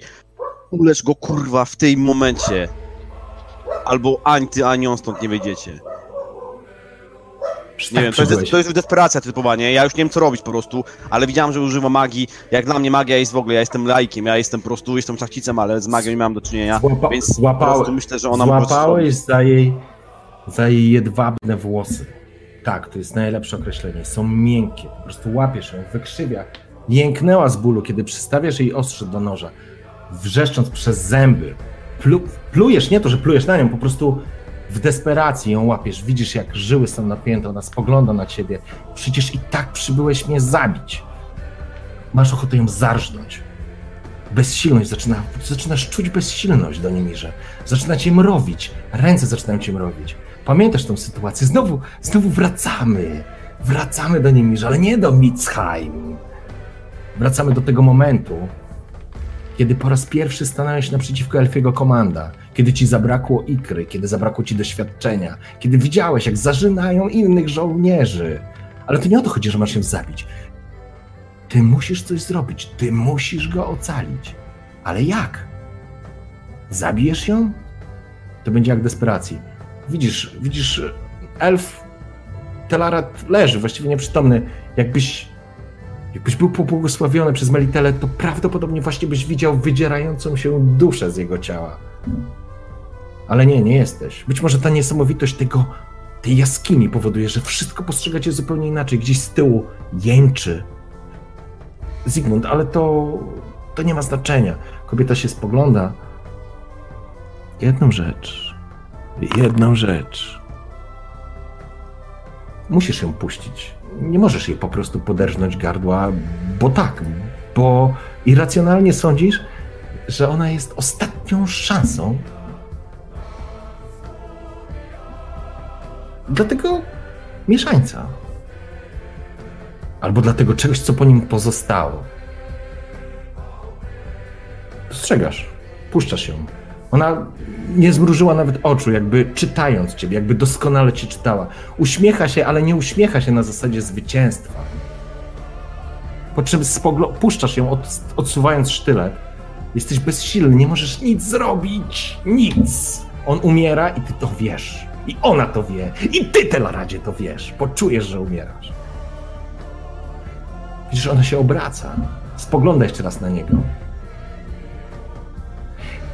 I nagle zamarła. Podnosi, rozdziera kawałek tej, tych szat, które ma na sobie. Telarat, tą koszulę, jakąś skórzaną tą, kaftan i chwyta go za łańcuszek, który ma na szyi. Po czym spogląda na ten łańcuszek. Obraca się do ciebie, widzisz jej twarz, przechodzi metamorfozę. Tak jak przed chwilą widziałeś, ona z takiego, wiesz, z takiej zaciętości, nienawiści. Przecież jesteś tylko dłan. Przyszedłeś ją zabić, bo jest elfem. Bo walczyła z wami, bo wierzyła w to, co opowiadał Nilfgaard. Że w końcu elfy będą wolne. Bo w to wierzyła. Nie. Ona chciała tej wolności. Bo przecież wy, potworni ludzie, zabraliście elfom wszystko. I mógłby się zdarznąć. Jesteś teraz przekonany, że mógłby się poderżnąć gardło. Ona nie zmieniłaby swojego nastawienia, ale w momencie, kiedy ona trzyma jakiś kawałek medalionu, widzisz, że jej twarz się zmienia. Obraca się i słyszysz szept. Telarat? Nie, to niemożliwe. Nie, widzisz, że ona zaczyna. Słyszysz, jak coraz mocniej oddycha, coraz w takiej większej panice. Już łapie go. Telarat? Telarat! Nie! Wrzeszczy. Nie! Telepie nim. Stoisz i czujesz, jak ci ciarki przechodzą po ciele, bo widzisz rozpacz kogoś, kto przed chwilą był twoim wrogiem. Nie wiesz, kto to jest. Kurwa, kim ona jest? Ona jest dowódcą komanda. Ale nie masz pojęcia kim. Ona jest elfką, ale nie wiesz kim. Wrzeszczy. Słyszysz, odsuń się. Odsuń się, woła do ciebie. Dobra. Zaczyna składać ręce. Odsumam się. Coś wrzeszczeć. Zaczyna inkantować.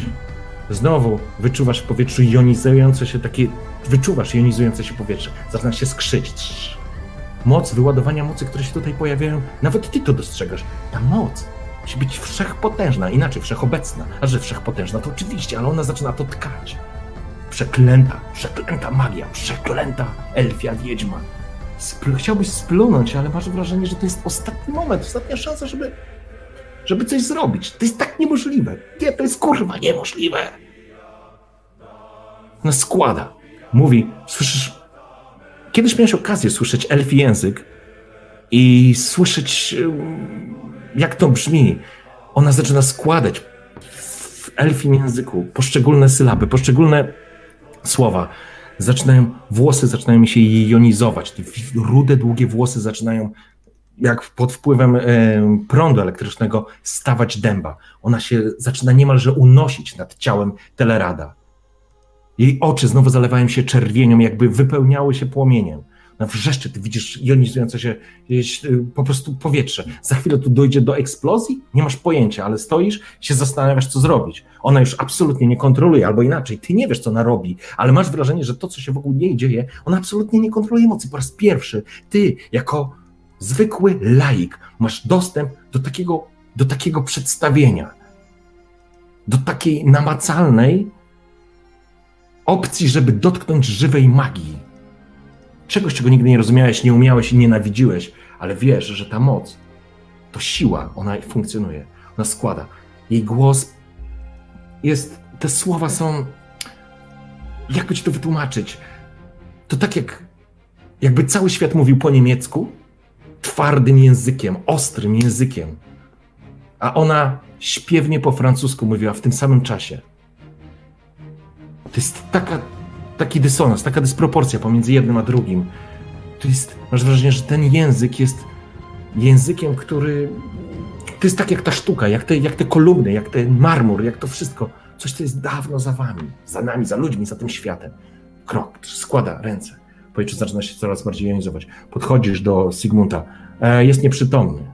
Możesz go wyciągnąć tam dalej, w, w, odciągnąć, albo może się schować w, tym, w tej wodzie, albo coś tu zrobić, bo ty widzisz, że ona już jest nad nim, ona się unosi, włosy sterczą jej od, e, od tej jonizacji, pył, który wokół nich po prostu zaczyna tak wirować. Zaczyna się tworzyć w tych jaskini mała trąba powietrzna wokół nich. Nie wiesz, co się wydarzy. Przed chwilą twój przyjaciel czarował. Efekty widzisz. A to, co się dzieje teraz, jest nieopisanie dalej niż to, co on wtedy robił. Podchodzę do Zygmunda i po prostu staram się go jakoś tak też odciągnąć, razem z nim znaleźć jakieś po prostu bezpieczne miejsce, obserwując wszystko oczywiście z, z daleka. Cofasz, łapiesz go pod pachy, jest kawałem chłopa, ale ty też nie należysz do łomków, po prostu zaczynasz go odciągać. Nie jęczy, jest nieprzytomny. Kątem oka dostrzegasz ścianę, wzdłuż której jakby toczyła się ta walka. I teraz dostrzegasz, że przy tej jonizującym się powietrzu, tym iskrzącym powietrzu, dostrzegasz jakieś znaki na tej ścianie. Kątem oka tylko to dostrzegasz. Ty tego nie widzisz, to znaczy nie czujesz, nie wyczuwasz mocy, absolutnie, ale widzisz, że one się jakby powoli rozpalają. Dostrzegasz. Jeden, drugi, symbole, znaki na całej ścianie zaczynają się śnić. Ale nie, to nie są znaki. To są, to są jakby freski. To są. Tak, to jest jakby takie stare w jaskiniach prymitywne rysunki, które zaczynają, zaczynają w rytm tych słów, które ona mówi i tej całej mocy, która w tym momencie zaczyna krążyć i wyć w tym, w tej jaskini, roz, odbijając się i pochłaniając tysiąckrotnym jakby echem, wzmacniając, dostrzegasz, jak one zaczynają się po prostu poruszać. Krok za krokiem. I te rysunki ożywają. Tworzą wokół, tworzą przed tobą panoramę jakiejś bitwy. Spoglądasz, cofasz się, ty po prostu się cofasz i uciekasz coraz bardziej od tego, starając się odchylić, ale ściana, wzdłuż której idziesz do tego tunelu po drugiej stronie, nie tego, z którego przyszliście, jakby rozświetla się na całej długości. Te freski zaczynają żyć. Przyglądasz się. Masz wrażenie, jakbyś powoli wychodził z siebie do Niemirze. Rzuć kością. Proszę cię, rzuć kością. Już nie masz punktów, więc. Więc, więc rzucaj. Uwaga, dziesiątka. Szło. Ósemka. Fantastycznie. Fantastycznie. Spoglądasz. Stajesz, zaczynasz Jakbyś zaczynał rozumieć? Jakbyś zaczynał stawać wokół siebie, gdzieś słyszysz jej głos, jej śpiewny głos składający zaklęcie. Wszystko tutaj huczy, zaczyna wirować. Już tego nie dostrzegasz. Ty patrzysz w te freski, spoglądasz, jakbyś się cofał, jakbyś nagle z tego miejsca, w którym jesteś, jakby jakaś potężna siła wyrwała cię z twojego ciała i wzniosła do góry. Jakbyś przebił strop, wzniósł się nad ziemią, spoglądał las, spoglądał, widzisz obóz, ludzi, ruiny, do góry, do góry, świat się powiększa, obraz się powiększa, świat się pomniejsza, a ty wzbijasz się w niebo, gdzieś daleko, daleko, przybijasz chmury.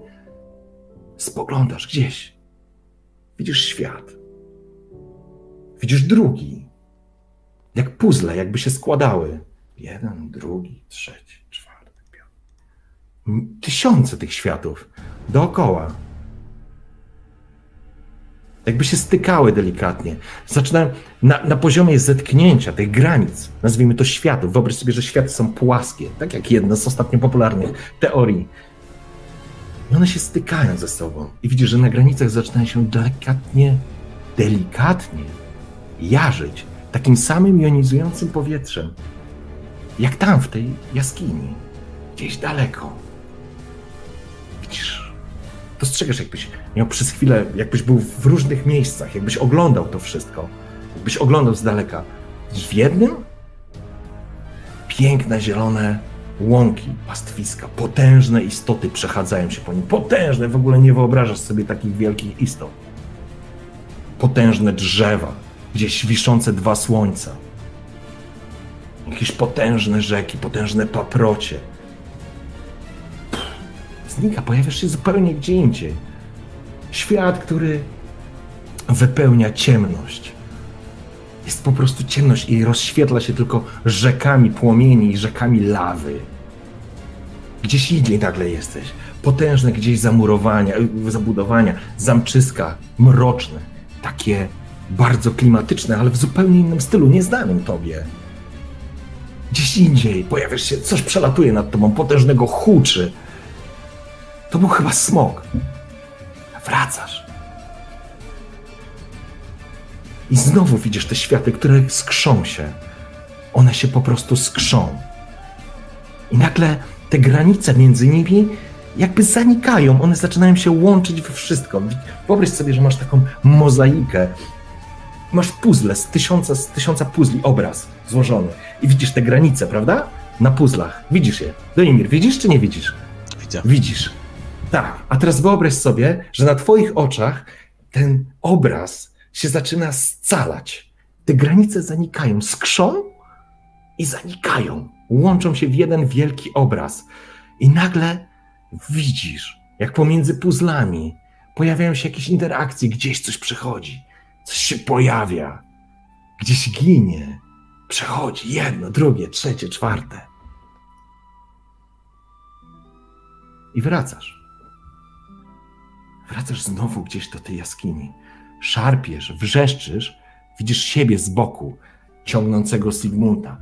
Tam, tam jest pandemonium. Tam, nie wiesz, co to jest. Wszystko się rusza, obrazy się pojawiają, pojawiają się dziesiątki jakichś sytuacji. I znowu tu. Widzisz piękne wybrzeże, dziewicze. Wyobraź sobie dziewiczy brzeg, las za nim. Jak trochę taka wyspa bezludna. Wiesz o co chodzi? To jest taki naturalny raj. I nagle dostrzegasz na horyzoncie płynące okręty. Płyną dziesiątki tych okrętów, setki tych okrętów płyną, taka cała flota. I nagle jesteś na jednym z tych, sam, z tych y, okrętów. Stoisz i widzisz ląd, ten, który widziałeś go przed chwilą z drugiej strony. Widzisz morze, ocean. To po prostu zaczyna się wznosić. Zaczyna się pojawiać huragan, morze zaczyna się wzburzać. Za chwilę fale, potężne fale, które się pojawiły znikąd, a może jesteście dalej, nie wiadomo, ale jesteś na tym okręcie stoisz, ochlapuje cię słona woda i widzisz, jak zatapia poszczególne łodzie. I na tym okręcie, na którym ty jesteś, stoi mąż, dumnie wyprostowany w takiej niebieskiej tunice. Trzyma kawał drewnianego kostura. Obraca się. Moc może być dobra. Rozkłada ręce. Znowu słyszysz zaśpiew, inkantację. To jest człowiek. To zdecydowanie jest kurwa człowiek ale mówi tym samym językiem. Mówi językiem elfów. Starszą mową, bardzo podobną. Może nie jest dokładnie to sama, ale jest bardzo podobna. I po kilku słowach promienie słońca przebijają się przez chmury, które kotłowały się nad tą całą flotą. I ta flota, przynajmniej w części, dobija do nowego lądu. I pum, wracasz. Wracasz do tej samej jaskini. Odciągnąłeś, już jesteś prawie na samym końcu. Spoglądasz jeszcze, te freski żyją, obrazy tańczą, ruszają się, śpiewają. To znaczy, śpiew jest od tej, od, od, tam, tam, nawet nie będę ci mówił, co tam się dzieje, bo ty nie wiesz już tam, tam jest ściana po prostu ciemności, która, tam koniec świata jest. Jądro chaosu. I ty znowu pojawiasz się zupełnie indziej. Jesteś w pięknej zbroi, biegniesz. Piękna zbroja, tarcza, fantastyczna Liberia, piękny miecz. Naprzeciwko tobie, ciebie, są te przeklęte elfy, które rządzą. Nie, one już nie rządzą. Ta ziemia jest nasza. Biegniesz, elf biegnie na ciebie, tańczy, skacze, obraca się, jest też pięknej, ale lekkiej zbroi, inaczej kutej niż te ludzkie. Jest przez to zwinny, niezwykle zwinny. Zderzacie się mieczami, ostrza zalśniły, znowu skrzą się iskry, po uderzenia, jedno, drugie, tańczą te ostrza, zasłaniasz się potężną tarczą, on uderza w tą tarczę, prześlizguje się, przeskakuje. Za ciebie, próbując się obrócić. Jego śliczne ostrze przeżyna się po twoim pancerzu, ale on jest potężny, silny, gruboskórny, jak wy, jak dłan, blade dłan. Mówi to samo, co mówiła ta czarodziejka, kiedy się spotkaliście tutaj, w tej jaskini. Obracasz się, uderzasz go na odlew tarczą. Jego piękny hełm, wgniecony, spada mu z głowy. Widzisz młodą twarz, chociaż z elfami nigdy nie wiadomo. Piękną, którą w tym momencie zalewa bluzga krwi. Jego blond włosy rozsypują się na wietrze, kiedy obracasz się i z drugiej strony poprawiasz mu mieczem, przeżynając po prostu gardło i dekapitując go na miejscu. On pada. Ciężkie, okute stalowe buty wgniatają go w ziemię. Puf. Wracasz do jaskini. Po chwili wszystko wypełnia ciemność.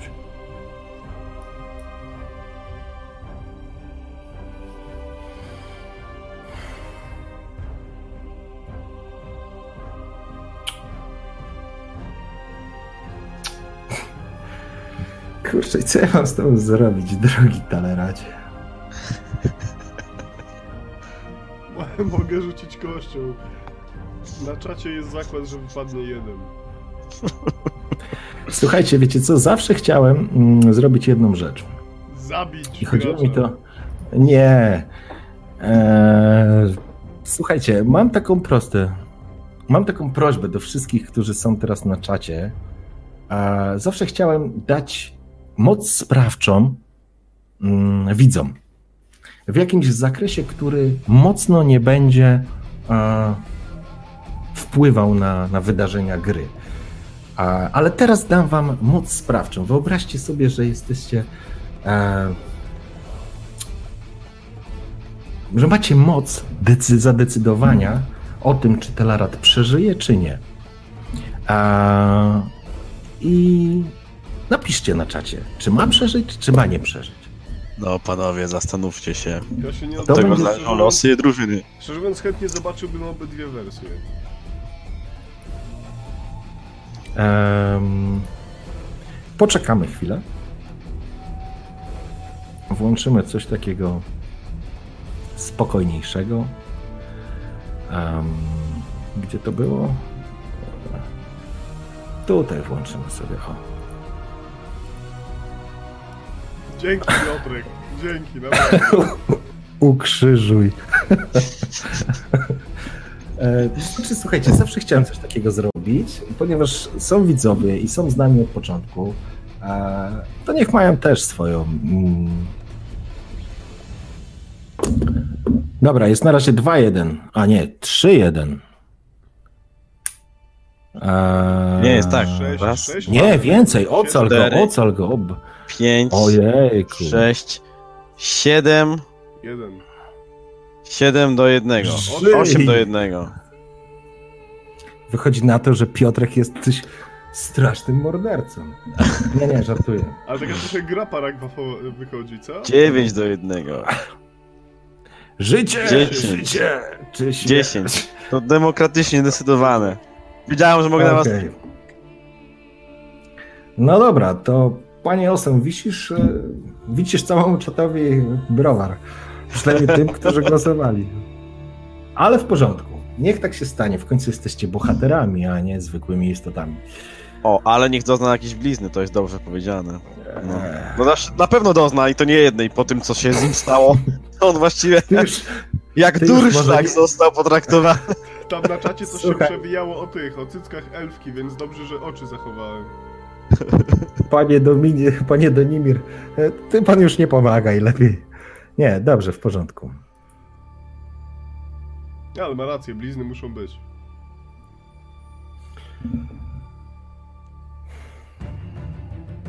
No błagam cię, jestem półelfem, no gorzej wyglądać nie mogę. Dla nikogo.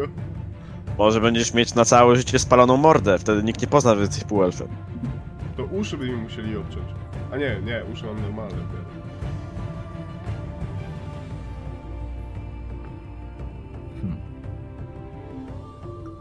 Albo przynajmniej pół twarzy. W porządku. Nie pomaga Wracam. już. Wracam.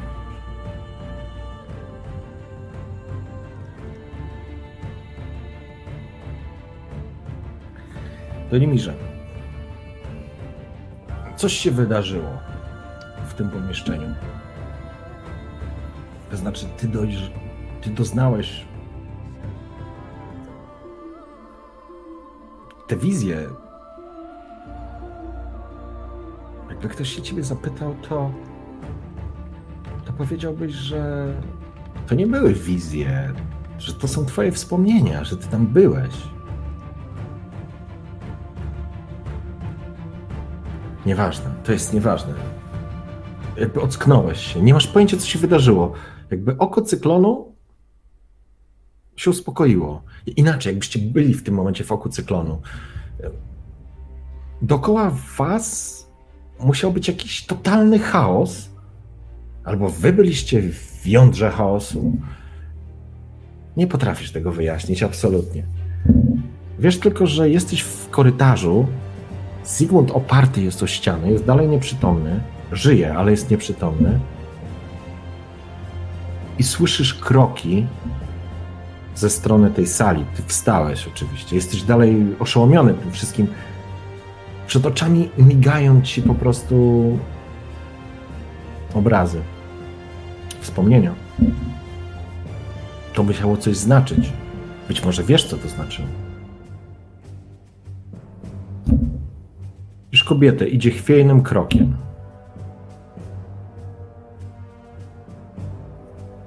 Podchodzi, spogląda się na ciebie.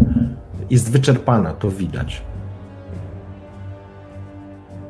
Masz wódkę?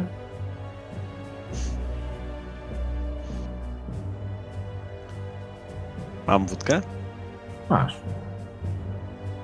Wyjmuję, tak, z mojej, tam dosłownie szukam, znalazłem resztki moich, mojego bagażu, mojego plecaka, tak, sakwy podręcznej. Wyjmuję mhm. małą piersiówkę, tak, którą mogłem przy sobie nosić, nie? Mhm. Wyciągam korek, podaję jej bez słowa. Widzisz, bez żadnych ceregieli, bez żadnych dworskich albo wydawałoby ci się elfich nawyków, po prostu golnęła sobie i to dosyć zdrowo. Biorę od niej, biorę od niej usta? flaszeczkę, też biorę łyka. Opiera się o ścianę. Co tu robicie i co Telarat robi z wami? Czyli żyje. Zadaję pytanie lekko, tylko odkaszlując od dobrze znanego jeszcze, smaku e, temerskiej tak, jeszcze, jeszcze nie umarł. Co tu robicie? I kim jesteście? Bo nie jesteście jednymi z nich. Bo już byśmy nie żyli, więc co tu robicie? Chcesz wersję oficjalną czy nieoficjalną? Prawdziwą człowieku, prawdziwą. Obie są takie same w sumie. W imieniu króla Foltesta zostajesz pojmana. Od teraz jesteś więźniem Temerii. Śmieję się tak, e, tak bardzo wdzięcznie się śmieję. Słuchaj, śmieję się jakbyś opowiedział naprawdę najlepszy dowcip jaki w życiu mógłby się powiedzieć. Po prostu, ale nie, tak zupełnie powiem ci szczerze, śmieję się tak, tak szczerze, rozumiesz? To nie jest demoniczny śmiech. Ona się naprawdę rozbawiły się. No i co cię bawi? Jest... Jesteś, nie... Jesteś niemożliwy, człowieku. Opiera się. I to znaczy, że jestem więźniem teraz. Jesteś moim więźniem. I mogę ci obiecać, że jeżeli spotka cię żadna krzywda. E, a jedyną osobą, która, która będzie mogła zadać ci śmierć, będę ja sam. Jeszcze przed chwilą obiecałeś mi wszystko, tylko po to, żeby uratować swojego przyjaciela, a teraz obiecujesz mi to, że będziesz jedynym moim katem na tym łespadole. Tak czy inaczej obiecuję ci życie, dopóki będziesz współpracować. Współpracować. Uśmiecha się. Teraz już uśmiecha się tak lekko ironicznie, ale i tak zawadiacko. Czy aby na pewno dla Temerii?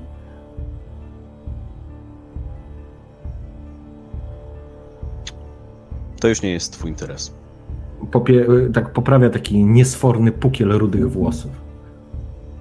Czyli Będziemy współpracować, ale nie wiadomo jeszcze dla kogo, ale obiecujesz, że nic się nie stanie. Tak. Możesz przyjąć moje warunki albo. Znowu się uśmiecha. Jesteś Jestem czarujący. śmiechem. Jesteś czarujący. Ty, ty tam leżysz i. Zwykle kobiety inaczej reagowały, więc jestem nieco speszony. Nie, ale to prawda. Tak zupełnie szczerze. Do Nimirze. Ona trochę cię onieśmiela. Tak zupełnie szczerze, bo nigdy nie miałeś okazji obcować z elfką. I nie mówię już o takim najprostszym sposobie, który ci przychodzi może przyjść do głowy, tylko w ogóle nie miałeś okazji rozmawiać z taką prawdziwą elfką, a ona jest prawdziwą elfką i ona w jakiś sposób naprawdę cię onieśmiela. Jako faceta, który wcale, no, no nie jesteś, wiesz, srodze spod ogona nie wypadłeś, kurczę, ale ona, naprawdę czujesz się, ona, nie, onieś, to jest najlepsze słowo, ona cię onieśmiela i ma w sobie taki naturalny urok, e, taki, taki, taką kobiecość, ale w takiej naturalnej, kurczę, jak to nazwać, taka naturalna jest w tym wszystkim. I oczywiście, kiedy opowiadasz poważnym tonem o tym, że ona jest więźniem i że ją w imieniu króla Foltesta aresztujesz, ona naprawdę z tym. Przy tym wszystkim, co się wydarzyło, to tak irracjonalnie brzmiało, że, że faktycznie było dobrym źródłem do żartu, ale nie wiesz, czy ona teraz na serio tak mówi, czy, czy, czy nie. Dobrze, powiedz mi, po co tu przyszliście? I daj tej wódki jeszcze. Patrzę na nią, wrzucam pod nosem celowo bledy elf. Pff, daję jej wódkę. Aha. Popija. Znowu lekko ociera usta. Oddaję. Przybyliśmy po ciebie. Albo po, po, po dwódce Elfiego Komanda, którym, jak rozumiem, jesteś ty. Od pewnego czasu tak. Uśmiecha się. Właściwie już chyba nie, bo już komando nie istnieje. Dokładnie. Twoje komando nie istnieje. Twoi pobratymcy albo nie żyją, albo zostali schwytani. A ich los może być różny. Tak czy inaczej. Różny.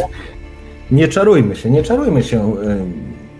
Yy, szlachetny panie, uśmiecha się z przekąsem. Ich los może być tylko jeden. Nilfgaard się na nas wypiął, więc trafią do kata, do kaśni, ku uciesze gawiedzi. Będą gwałceni, mordowani, albo w odwrotnej kolejności. Na oczach tłumów. To taka kulturalna rozrywka, prawda? Szlachetny panie? Niekoniecznie. Mogą przeżyć, ale wszystko zależy od tego, w jaki sposób możesz nam się przysłużyć. Ja czy oni wszyscy? Przybyliśmy po ciebie. Tobie mamy zagwarantować bezpieczeństwo. Patrzy na nią tak, żeby zrozumiała o co chodzi. Że, że, że to bezpieczeństwo może być. Łapie w lot, nie?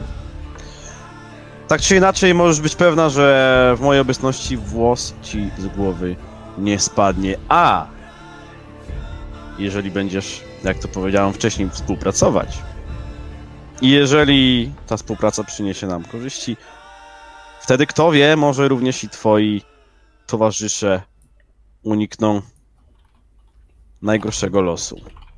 I może po prostu zostaną szybko zabici. Gdyż nie wiem, czy mogę zagwarantować im wypuszczenie, z pewnością nie. Dobrze, tak. rozumiem. A teraz mi powiedz, komu służysz? Słyszałaś. Jesteśmy tutaj z rozkazu Temerii. Z rozkazu Temerii. Rozumiem. Z ramienia, z, z ramienia Temerii. Dobrze. Jeżeli mam pójść z wami, to oczekuję tylko. Mam jeden warunek. Uśmiecha się uroczo. Jaki? Uciekliśmy we dwójkę. Ja i mój kompan. Krasnolud. Zgadza się. Dalter. Dalter leży przysypany gruzem. Musisz mi pomóc go odkopać. Pewnie już nie żyje. Musi ruszyć z nami. Jaką masz pewność, że w ogóle przetrwał? Dalter to wyjątkowo twardy skurwysyn. Da sobie radę. Dobrze. Podobnie jak twój kolega. Dobrze, ale najpierw pomóż mi ocucić tego tutaj. Pokazuję na Zygmunda. Jeżeli Telarat, którego jak widzę znasz. Nie widzisz Telarada. E, przepraszam, sorry, źle tak. to zinterpretowałem.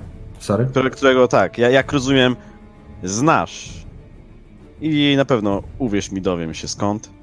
Jeżeli on przeżyje, to bardzo dobrze. Teraz po, pomóż mi odsucić tego tutaj i nie próbuj żadnych numerów. Może jesteś elfką, ale uwierz mi, trafiłbym tym sztyletem, pokazuję na mój sztylet, w mysz w ciemnym tunelu.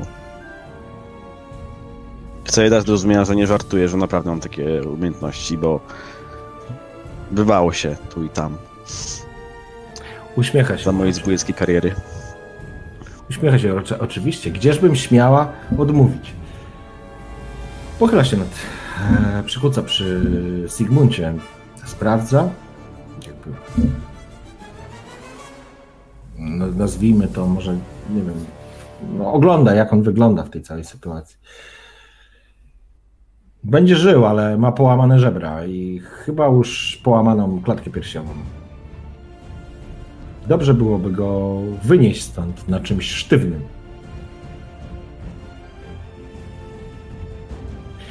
Magii e... wolałbym nie ruszać już w tym miejscu, bo nie wiem jakie będą efekty.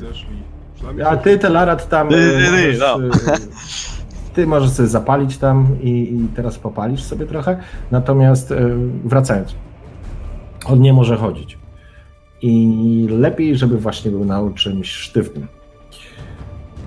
Dobrze, czyli rozumiem w tym momencie ode mnie, od mojej decyzji zależy jakby to, co się stanie z moimi towarzyszami, bo oni obaj leżą nieprzytomni, ale żywi. Możesz się ich zapytać. Zygmunt! Zygmunt, kurwa! Klap, klap. Żyjesz? Nie rusza się, nie wiem, reaguje? Żyje, ale nie reaguje. Nie. Okej. Okay. Podchodzę do Telrada, patrzę w ogóle co z nim się stało, bo, bo nadal nie wiem tak naprawdę. Idziesz, wracasz, e, kiedy wchodzisz znowu do tego pomieszczenia, znowu wyczuwasz tą jonizację w powietrzu i widzisz, e, widzisz, że po prostu te ściany przygasły. E, czujesz dreszcz, który przychodzi po twoim ciele, bo ty wiesz, że to nie jest naturalne zjawisko i wiesz, że to nie było normalne i to, co widziałeś, to widziałeś i w ogóle bez dyskusji. Ale chodzi o coś zupełnie innego to coś wzbudza przed tobą może nie paniczny strach, ale potężną dawkę respektu. Idziesz wzdłuż i widzisz leżącego Telarada, tak jak wtedy leżał, tylko ma zdartą górną część, e, że tak powiem, e, stroju. Jego twarz jest jedną, to znaczy ma spaloną twarz, to widać, że ma spaloną twarz. Jednak bardzo miarowo i bardzo powoli porusza się jego klatka piersiowa, jasno dając do zrozumienia, że żyje. Ale raczej nie wstanie o własnych siłach. Raczej nie. Znaczy nie. Dobra, wracam do Elki i mówię jej, okej, okay, musisz mi słuchać co do słowa, jeżeli chcesz przeżyć oczywiście. Gdyż uprzedzam, że moi żołnierze, którzy otoczyli cały tutaj teren, nie są znani cierpliwości, a nie jednemu może omknąć się ręka na cięciwie. Czy rozumiesz, co do ciebie mówię? W zupełności rozumiem, szlachetny panie, a teraz chodźmy pod altera. Dalter zostanie uratowany i obiecuję, że tak samo jak i tobie, nic mu się nie stanie, ale musimy najpierw wrócić i wezwać tu moich żołnierzy. Ale najpierw sprawdźmy Daltera, szlachetny panie, i czuję się zdecydowanie bezpieczniej w twoim towarzystwie. Chodź. Mam na podorędziu sztylet, stoję Masz. za nią. Prowadź. Idź przodem. Pokaż mi, gdzie on leży. Okej. Okay. Ruszacie wzdłuż e, korytarza. A widać, że ten korytarz. To znaczy, nie znasz tej odnogi, to jest ta druga, z której, z której po prostu przyszliście. E, nie przyszliście, tylko ta po drugiej stronie e, sali. Elfka rozpaliła jeden z kaganków i wzięła go po prostu do ręki. Niesie go, oświetlając niewielki to znaczy niewielki, po prostu ten tunel. Po pewnym czasie dochodzicie do, do zwaliska, e, za, zwaliska, co ja mówię, e, zawalonej części tunelu, w ten sposób bym to nazwał. Po prostu gruzy leżą i faktycznie dostrzegasz leżącego przy ścianie niewielką krępą postać, która zasypana jest kamieniami. Widać, że wystaje tak od pasa do góry. Dalter podchodzi, słyszysz, mówi do niego coś tam. Dalter, Widzisz, Krasnolud zdecydowanie chyba żyje, bo coś tam kaszle. ale trzeba go odgruzować, nazwijmy to w ten sposób. Ona pochyla się na nim, coś do niego mówi. Nie, nie zamierzam. E, nie zamierzam tego robić, e, bo, bo dobrze wiem, że wtedy będzie dwóch na jednego, a e, moje, moje wcześniejsze zbójeckie życie nauczyło mnie, że no, ten układ nigdy nie jest korzystny, nawet przy, przy umiejętnościach. Także odzywam się do elfki. Widzisz, twój kompan żyje. A teraz, jeżeli chcesz uratować i jego, i siebie, ruszysz ze mną do wyjścia, a moi ludzie wszystkim się tutaj zajmą. Przecież nie chcę, żebym go tak tutaj zostawiła. Bym go wyciągnęła dużo wcześniej, tylko przyszedł ten konstrukt, ten golem. Jak dobrze Myślałam, widzisz... że trochę się rozumiemy, szlachetny panie. Ja pomogłam twojemu przyjacielowi. Pomóż mojemu. Wiesz, Dalter zgryźliwie spogląda na ciebie, ma potężną, E, nie siwą, ale taką ciemną brodę. Jest pokiereszowany, te kamienie, widać, że musiał być zasypany trochę bardziej, trochę się być może już sam odkopał. Widać, że na jednej z nóg leży naprawdę kawał solidnego głazu. E, wygląda tak, jakby po prostu ta noga była całkowicie zmiażdżona i to, że on się jeszcze nie wykrwawił, to, to zakrawa na cud. No, nie bądź człowiecze suczym synem i pomóż tutaj, jak cię piękna panienka prosi. Zwłaszcza, e... że masz chyba u niej dług, co? Jaką mam broń na podrędziu? Co, mi, co zostawiłem przy sobie? Na pewno masz, mam swój Masz, masz miecz, masz swój miecz. miecz. Yy, masz swój miecz. Zabij. I masz tak. sztylet. Ma, I mam miecz i sztylet. Czyli, a oni są bezbronni. Jak, jak, jak patrzę na nich, nie mając broni. Nie. Może ma jakiś nóż przy pasie, czy sztylet ta kobieta, ale to nie jest jakaś rytualny sztylet mordu ludzi na tym. Zabij go. Talara, Dobra. bo tam... Y, mam, y, czy mam, y, czy, ważne, czy mam linę, albo coś, czy mógłby ich, mm, ich związać później. No jest ta linia, po której się spuściliście tutaj. Zeszliście, przepraszam to złe słowo. Mm, ale nie mam jej przy sobie, jest tylko tam dalej. Nie, nie, zdecydowanie nie braliście jej. Kurwa, tyle pod nosem. Dobra, odkopmy go, ale jeden ruch i najpierw zginie on, a później ty. Tak, tak, człowieku. Gdzie mi teraz walczyć? zaczyna, on próbuje usiąść, ona go próbuje mu pomóc. Dobra, podchodzę zaczyna... i pomagam jej, tak? Ten gruz. Wy... Zaczynasz zwalać te kamienie. Oczywiście mam wszystko na oku, bo... Masz wszystko na oku, jesteś czujny. Jestem bardzo uważny, jestem czujny. E, brakuje mi jeszcze tylko hasła śpię czujnie, biegnę po cichu. E, ja rozumiem. Zwalasz, z każdym kamieniem czujesz to napięcie rosnące w tobie, że jak teraz po tym kamieniu oni mogą się odwinąć i co wtedy? Nagle uświadamiasz sobie, że masa tych kamieni, które leży tutaj, mogą służyć za broń miotaną, mogą cię ogłuszyć, mogą cię uderzyć. Zaczynasz się denerwować. Ona jest taka miła i sympatyczna. Krasnolud nazwał cię suczym synem, powinieneś go od razu zabić, ale z drugiej strony przecież ona pomogła. Zaczynasz znowu walczyć ze sobą. Masz wrażenie, że świat nigdy nie jest taki czarno-biały, ale przecież kapitan Ralen powiedział jasno, musicie przyprowadzić dowódcę komanda do Hautborgu. A ona powiedziała, że pójdzie tylko wtedy, kiedy pójdzie do alter. Kiedy krasnolud już był oparty, siedział i był oparty i doszło do, do tego ostatniego wielkiego kamienia, z ciekawością przyglądałeś się, że nie dostrzegasz miazgi, krwi, szczępków, wiesz, ciała. I kiedy uwolniliście jego drugą nogę, krasnolud złapał, oparł ręce na, na, na podłodze podniósł się lekko i mocno szarpnął do tyłu. Słyszałeś, jak trzaska skórzane, skórzane, skórzany materiał, to znaczy skóra po prostu, jego skórzane spodnie, po czym on się uwolnił.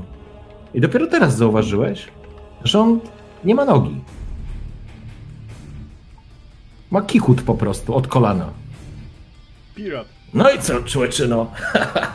Widzisz, jakbym ci powiedział, utnij sobie nogę, a przeżyjesz, to byś mi kurwa nigdy nie uwierzył. Obejmuję się z tą elfką. Ja, maleńka. A teraz spierdalajmy stąd. To nie takie proste, Dalter, słyszysz? A co nasz oswobodziciel okazuje się naszym... No, doskonale wiesz, jak to działa. Ale może przeżyjemy dzień dłużej.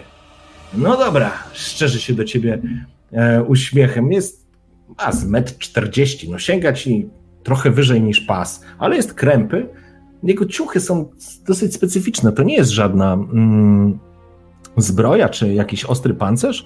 To jest raczej masa, jest jakaś taka skórzany kaftan z masą różnych kieszeni, jak dostrzegasz. Pasów, jakiś sprzączek, e, toreb, haczyków. I teraz ma na głowie, w ogóle, przepraszam, tego nie zapomniałem dodać, ma głowę przewiązaną taką chustą, trochę takim w takim pirackim stylu. Oczywiście kolczyk w uchu i zawadiacki, zawadiacką twarz. Mocną, ogorzałą, lekko pobijaną, teraz posiniaczoną, taki orli nos, krzaczaste brwi, ciemne, brodę bardzo taką zbierzwioną teraz, ale też ciemnej, ciemnego koloru. Wstaje z pomocą e, tej elfki, opiera się o ścianę, po wyciąga krótką, mocną i twardą dłoń. Jestem Dalter. A ty, człyczyno? Dobra. Uważnie obserwuję yy, i wyuczony swojego, swojego bandyckiego fachu zawsze mam na podrędziu coś, tak, tak jakoś tyle tak. w takim miejscu, że mógł, ale chwytam, chwytam bez, pewnie chwytam jego grabę, tak, miałem już kiedyś do czynienia z krasnoludami. Donimir Herz. Czujesz potężny, mocny uścisk, silny. Nie ma tutaj, e, chyba nie ma, chyba że ty chcesz. E, jakiś taki, wiesz, męskiej walki na siłę i madeł i gięcia y, podków, czy łamania podków. Czuć, że ma mocną, mocną, mocną tą tłoń, ale po prostu widać jest to. No, od razu lepiej, człeczyno. To teraz napijmy się czegoś i zdobywajmy ten cholerny świat. Dalter. Ach, kochana, co ty się dzieciaku tutaj tak denerwujesz? W namiocie mam nieco zachowanego na specjalną okazję mahakamskiego ale. Ale tak jak o, powiedziałem... Widzisz, wiedziałem, mówiłem ci, w ogóle ignoruję, co dalej mówisz. Mówiłem, dobrze mu z mordy patrzy, to swój chłop, nie martw się. A tych baranów u góry zaraz tam jakoś damy sobie z nimi radę. Przecież powiedziałeś, że idziemy z nim. Tak, Dalter, ale to... Tak, wiem, nie takie proste. Dobrze, upierdoliło mi nogę, potrzebuję coś do kikuta, bo będę się strasznie kulał. Macie jakiś pomysł? Ona przewraca oczami. Masz wrażenie, jakby była tutaj z nim między relacja trochę ojca z córką. E, ona przewraca oczami. Chyba, że mi pomożesz, człeczyno, co? I znowu w głowie. Znowu właśnie, kurwa. Kocioł myśli. E, nie mam żadnego, nie, nie mam żadnego kija na podręczu, nic takiego. Nic, nic, nie, nic. Nie, Cholerne elfy ruiny, tu nic takiego nie mają. Kurwa mać. Dobra. Mm. Okej. Okay. E, pomagam jej, ale trzymam cały czas w jednej, w jednej ręce mój, mój miecz. A to nie jej, tylko jemu. Jemu musi. Jemu, po prostu... tak. Ona z jednej strony, ja z drugiej. Mhm. Trzymam miecz. Dobrze pomogę. I jeśli, jeśli będziecie jeśli tak, będziemy razem tak, współpracować, to... twoimi więźniami, mówi Dalter. A teraz już chodźmy stąd. I idziemy od no razu do twojego namiotu, człeczyno. Jak masz maha, mahakamski miód, to ja tam idę od razu. Choćby miał się kurwa czołgać. Dalter, tak wiem, to nie tak. Po czym ruszacie tym. Dosyć ciężko idzie. On jest ciężki, mimo wszystko jest pękatym, niewielkim. Krasnoludem. Krasnoludem. E, no ale jest pękaty. Widać, że to jest. E, nie jest to nie jest lekko. No niemniej jednak oczywiście... E, po drodze chciałbym też, tak idziemy, nie idziemy w ciszy, więc też chciałem trochę porozmawiać z nimi i mhm. po drodze właśnie zapytuję tej elfki, co to, co to jest za miejsce? Czemu, czemu tu przyszliście? Co, co tu w ogóle się dzieje? Te znaki, ta, ta magia, co tu, się, co tu się w ogóle działo? Obraca się do ciebie i teraz widzisz na jej twarzy faktycznie e, zainteresowanie ze zdziwieniem i zaskoczeniem, Jakie znaki? No jak to, chyba jesteś elfką, czarodziejką. Chyba widziałaś to wszystko, co tu się działo. Mruży lekko oki, o, oczy. Yy, nie bardzo wiem, o czym mówisz. Donimirze. Ach, wybacz. Ja nazywam się Milena. Mileno. Nie... Po co tu w ogóle się znaleźliście? Uciekaliście po prostu, czy mieliście tu jakiś cel? Oczywiście Mieliśmy cały czas idziemy, tam patrzymy jak... do krasnoluda. Tak, tak. Mieliśmy do wyboru albo trafić e, w ręce wyzimskiego kata, albo próbować uciec. Kto wiedział, że są tu ruiny e, elfiej świątyni? Elfia świątynia, powiadasz? No tak. Tak, to zdecydowanie elfia świątynia i zdecydowanie miejsce mocy. Stąd te wszystkie niespodzianki, które się pojawiły. Dochodzicie mm, do samej sali. Yy, do sali, w której, w której leżą, tak, leżą tak. Zygmunt mhm. i tak spoglądam też kątem oka, oka, czy obaj cały czas dychają. Dychają, jak rozumiem. Mają się tak... Tak. słabo, ale stabilnie. Mm, Zgadza się. Dobra, to, to rozmawiam z Elfką. Co tu się w ogóle działo? Skąd ta cała moc i, i skąd te wszystkie, te wszystkie obrazy? Naprawdę nie wiem, o jakich obrazach mówisz. Jest to o mocy, oczywiście jest to miejsce mocy, stąd to całe szaleństwo, ale obrazów żadnych nie widziałem. Co widziałeś? Widziałem i tak zastanawiam się też, czy w ogóle o tym powiedzieć, bo nie wiem, czy ona tego nie wykorzysta, ale no w sumie są jakby, są moimi więźniami i, i nie ma szansy, żeby się dostali, tam nie ma wyjścia, tutaj to są moi żołnierze, nie ma szans, także mogę już w tym momencie tą dyskusję przeprowadzić. E... Masz pełną kontrolę nad sytuacją. Mam pełną kontrolę nad sytuacją, dokładnie. I am the boss here. E... Widziałem coś. Widziałem, jak światy na siebie nachodziły. Widziałem, jak ludzie, jak moi, nie wiem, musiało to być dawno temu, to uzbrojenie widziałem jedynie w starych księgach, zakurzonych jeszcze w domowej bibliotece wiele lat temu. Jak ludzie pojawili się tutaj, widziałem bitwy z wami, elfy. Co to była za świątynia? Co to za bóstwo tu czciliście? Co to za, co to w ogóle za jakaś wasza podła elfia magia?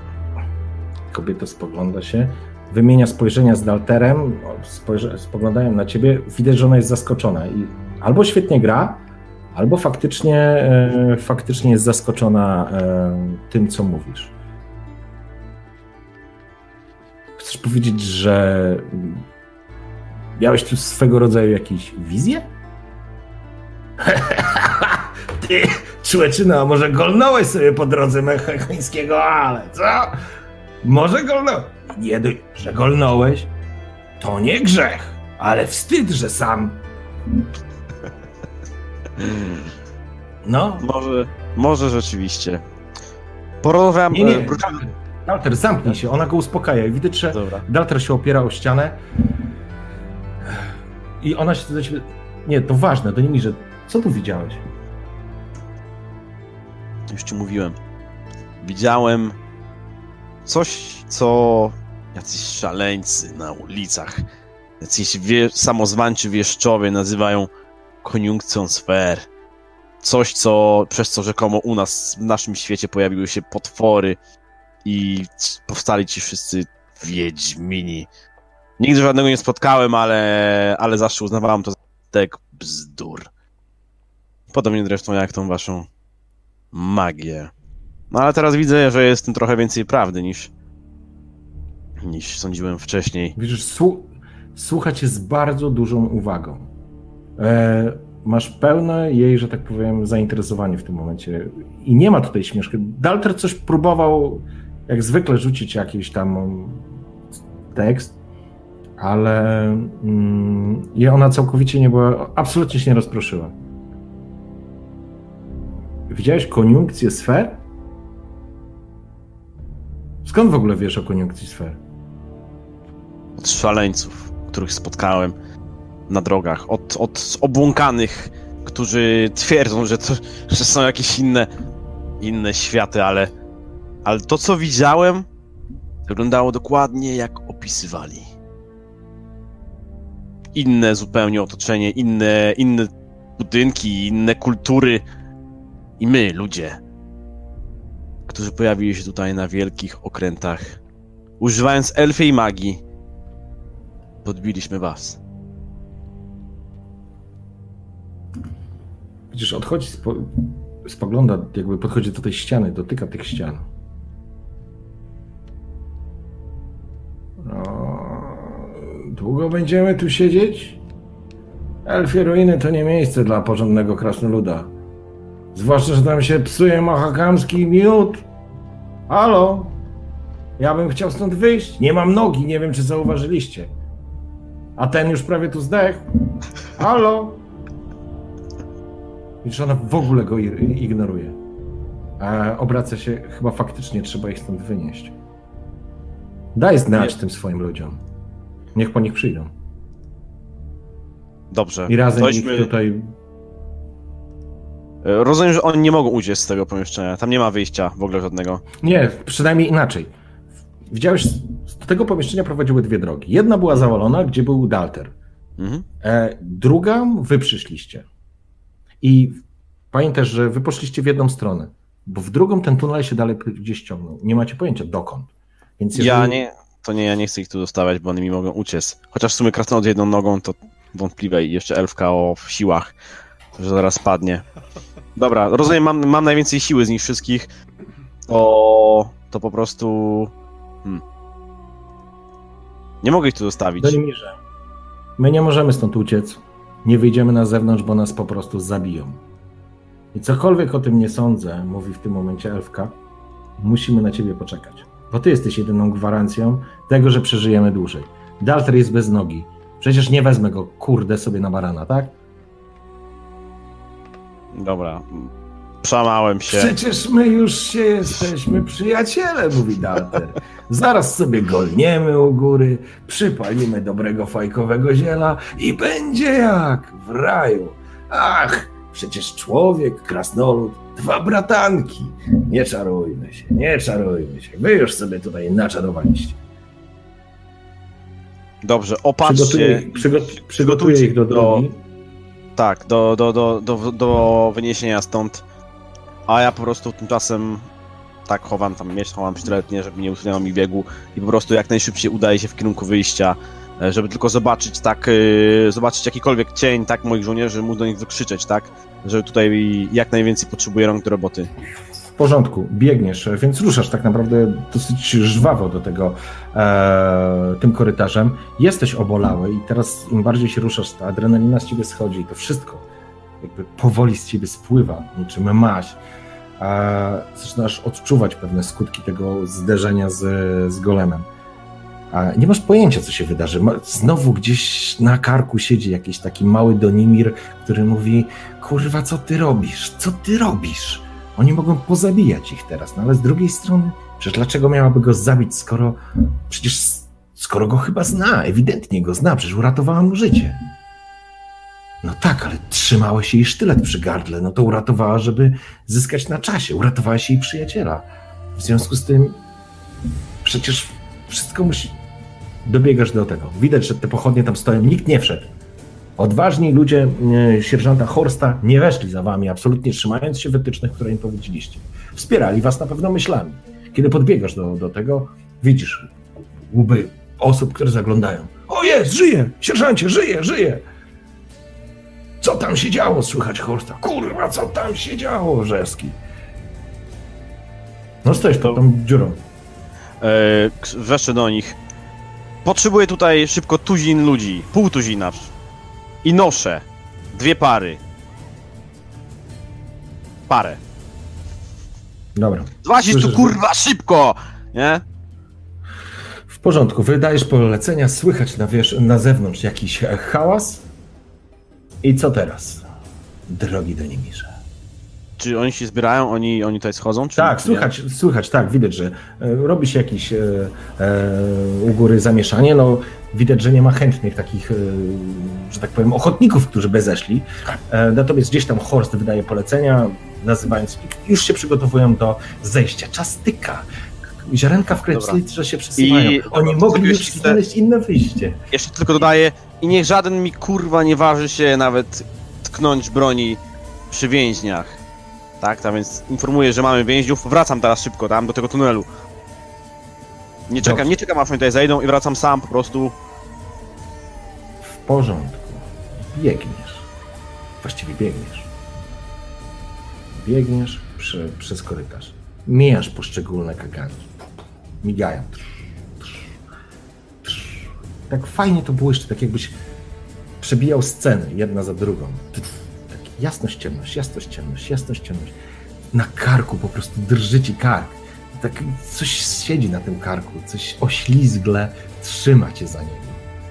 Jakby ci tak zimna łapa wielkiego olbrzyma, trupa tak po prostu trzymała cię za kark. Biegniesz coraz bardziej irracjonalnie, oddychasz coraz głębiej, zaczynasz się denerwować. Te, ile tam było? Z jakieś 150 metrów tego tunelu. Dłużyć się, dłuży, dłuży, dłuży, dłuży, dłuży. Wpadasz do tej sali i dostrzegasz ją. Ona stoi, widzisz freski, one się ruszają. Walter wrzeszczy coś gdzieś tam pod ścianą, krzyczy coś do niej, widać, że nie może się po prostu ruszyć, próbuje się do niej czołgać. Ona stoi, widzisz, jest taka wygięta, nie wiem, jakby widzisz ją od profilu. Wyobraź sobie, że jest taka, taka, taka jak paragraf, rozumiesz? Wygięta ręce ma opuszczone w dół, ona się patrzy po prostu, a nad nią, jakby na plecach, stał jakiś taki cień, który trzyma ją za oczodoły i tak wychyla ją mocno i po prostu jakby ją oplatał. Ona stoi, ona się nie rusza, a te freski wa wariują znowu. Znowu się poruszają. Znowu się mienią, znowu się pojawiają jakieś tam historie. Zerkasz na nie, czy biegniesz do niej? Decyzja. Do niej że decyzja, bo czas tyka. Biegnę do niej. E, moim celem jest to, żeby ona przeżyła, żeby cokolwiek to kurwę ją zapało, to żeby, żeby to jej nie dorwało do końca. Dobrze, ale co robisz? Zbliżasz się, masz 10 metrów, 9 metrów, 8 metrów, 7 metrów. Ona stoi po prostu. Walter wrzeszczy coś tam, krzyczy, próbuje się ruszyć, ale jakby się czołga do niej w ten sposób. Biegnę do niej i po prostu staram się ją po prostu mocno złapać, wy, wyrwać z tego, co ją trzyma i, i rzeczy przy okazji dosyć kurwa tej magii, nie? 4 metry. Dosyć kurwa tej magii. po prostu błyszczą się, lśnią, wrzeszczysz, Walter krzyczy, rzucasz się na nią, łapiesz ją i próbujesz ją po prostu zepchnąć. To coś to jest cień, który nagle się, wiesz, wykrzywia takim, takim wrzaskiem. Zaczyna oplatać ciebie. Puszcza ją, ją odpychasz, ona pada na ziemię. Puszczaj, widzisz, że wokół to ciebie po prostu cień zaczyna wpływać. No tak jakby macki ciebie zaczynało wijać. Czujesz, widzisz, jak na, tutaj jakby z szyi, spod ciuchów wypełniają takie czarne, takie wiesz, jak, jak jakby czarna ciecz, jakby smoła do góry leciała.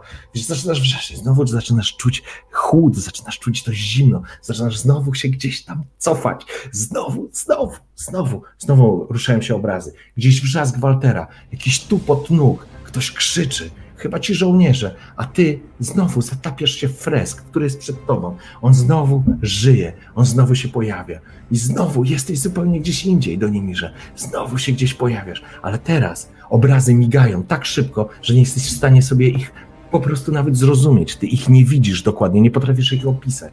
Jeden za drugim, jeden za drugim, coraz szybciej, coraz szybciej, coraz szybciej, coraz szybciej, coraz szybciej. Miasto, ludzie, elfy, smok, miasto, coś, gdzieś, indziej, bam, coraz szybciej, coraz szybciej, coraz szybciej. Zaczynasz migać, zaczynasz wrzeszczeć i słyszysz ten swój wrzask, bo ilość informacji i obrazów, które bije do ciebie w twój mózg jest niewyobrażalna. Ktoś krzyczy, ktoś wrzeszczy i nagle stajesz z boku i widzisz, że z ciebie wychodzi ten cień. Formuje się, spoglądasz, on formuje twoją twarz. To jesteś ty. Ten cień wychodzi z ciebie. Już nie jest cieniem, który atakował tą elfkę. To ty stajesz się cieniem do Nimirze. To ty stajesz się cieniem. Stajesz się elementem fresku do Nimirze. Już na zawsze będziesz tutaj, w świątyni, w zrujnowanej świątyni elfiej. Tak! Uratowałeś ją. Uratowałeś nie. ją. Ale zostaniesz już tu na zawsze. Słyszysz wrzask, ktoś krzyczy. I znowu zieleń, ciemność, blask. Padasz. Czy mogę coś zrobić? Co, co się dzieje? Cokolwiek? Mogę jakoś temu oprzeć? Dziękuję pięknie za dzisiejszą sesję, panowie. Cliffhanger! Czyli tak. Sigmund jakoś tam przeżył. Ja wylosowałem trzy jedynki z rzędu i generalnie ledwo przeżyłem, a też w sumie nie wiem, czy przeżyłem tak jak powinienem. A Drwal się zrobił freskiem. Nie! Nie chcę być freskiem. Nie? To znaczy, panowie, e, Po, ale zobacz, ten korytarz był ładny bardzo, no. Będziesz tam długo siedział. Ładnie utrzymany, będą się No, czyścić, to są polerować. kolejne elfy rebelii. Znaczy wiesz, polerowanie drwala to jest osobny temat w ogóle. Znaczy, słuchajcie, e, na pewno będziemy kontynuować, także to jest plus, nie? Także to jest plus. Oj, będziemy. Bo-. Koniecznie. Bo absolutnie nie, nie wiesz, co się wydarzyło. Ty po prostu masz blackout, a no, Telarat tam, wiesz... Ja się zastanawiam, czy mi zjerało całą twarz, czy tylko pół. Czy... Ojejku, ty nie masz pojęcia w ogóle, ty chłopie, ty, że żyjesz, to, ty musisz klasztor Melitele wybudować, ja nie wiem, albo jakimś elfom, albo... Nie, wiesz komu? Nie elfom, Widzą. nie Melitele. Widzą, stawiasz kraty browara. Spotykamy się na Pyrkonie wszyscy i stawiasz kratę browara. Eee, w, w ogóle widz, widzom wszystkim bardzo dziękujemy, bardzo dziękujemy za to, że się pojawiliście.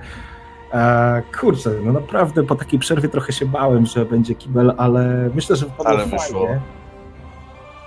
I, i, I kurczę, no 20 osób to oglądało. Super, uważam, że naprawdę świetnie. I wy chłopaki, no kurczę. Elfie Ruiny to nie je bajka, kurwa, że można To nie- wpaść, coś zajebać. Kurwa, to nie jest bajka. Golemy, magia... Kurwa, było wziąć krasnoluda i nie mieć nic wspólnego z magią, nie? A tutaj jednak... Największa ironia jest taka, że ja, że jestem... Ten, cokolwiek liznąłem Krasnolud z miał rację. wody i chciałem zrobić pociski lodowe, a zjarałem sobie mordę, no. Ale wiesz Ironia co? losu. Jest tak zwana ironia nie- losu. To nie jest ironia losu. Ale ty wiedziałeś, że tkanie magii w tym miejscu jest nieobliczalne.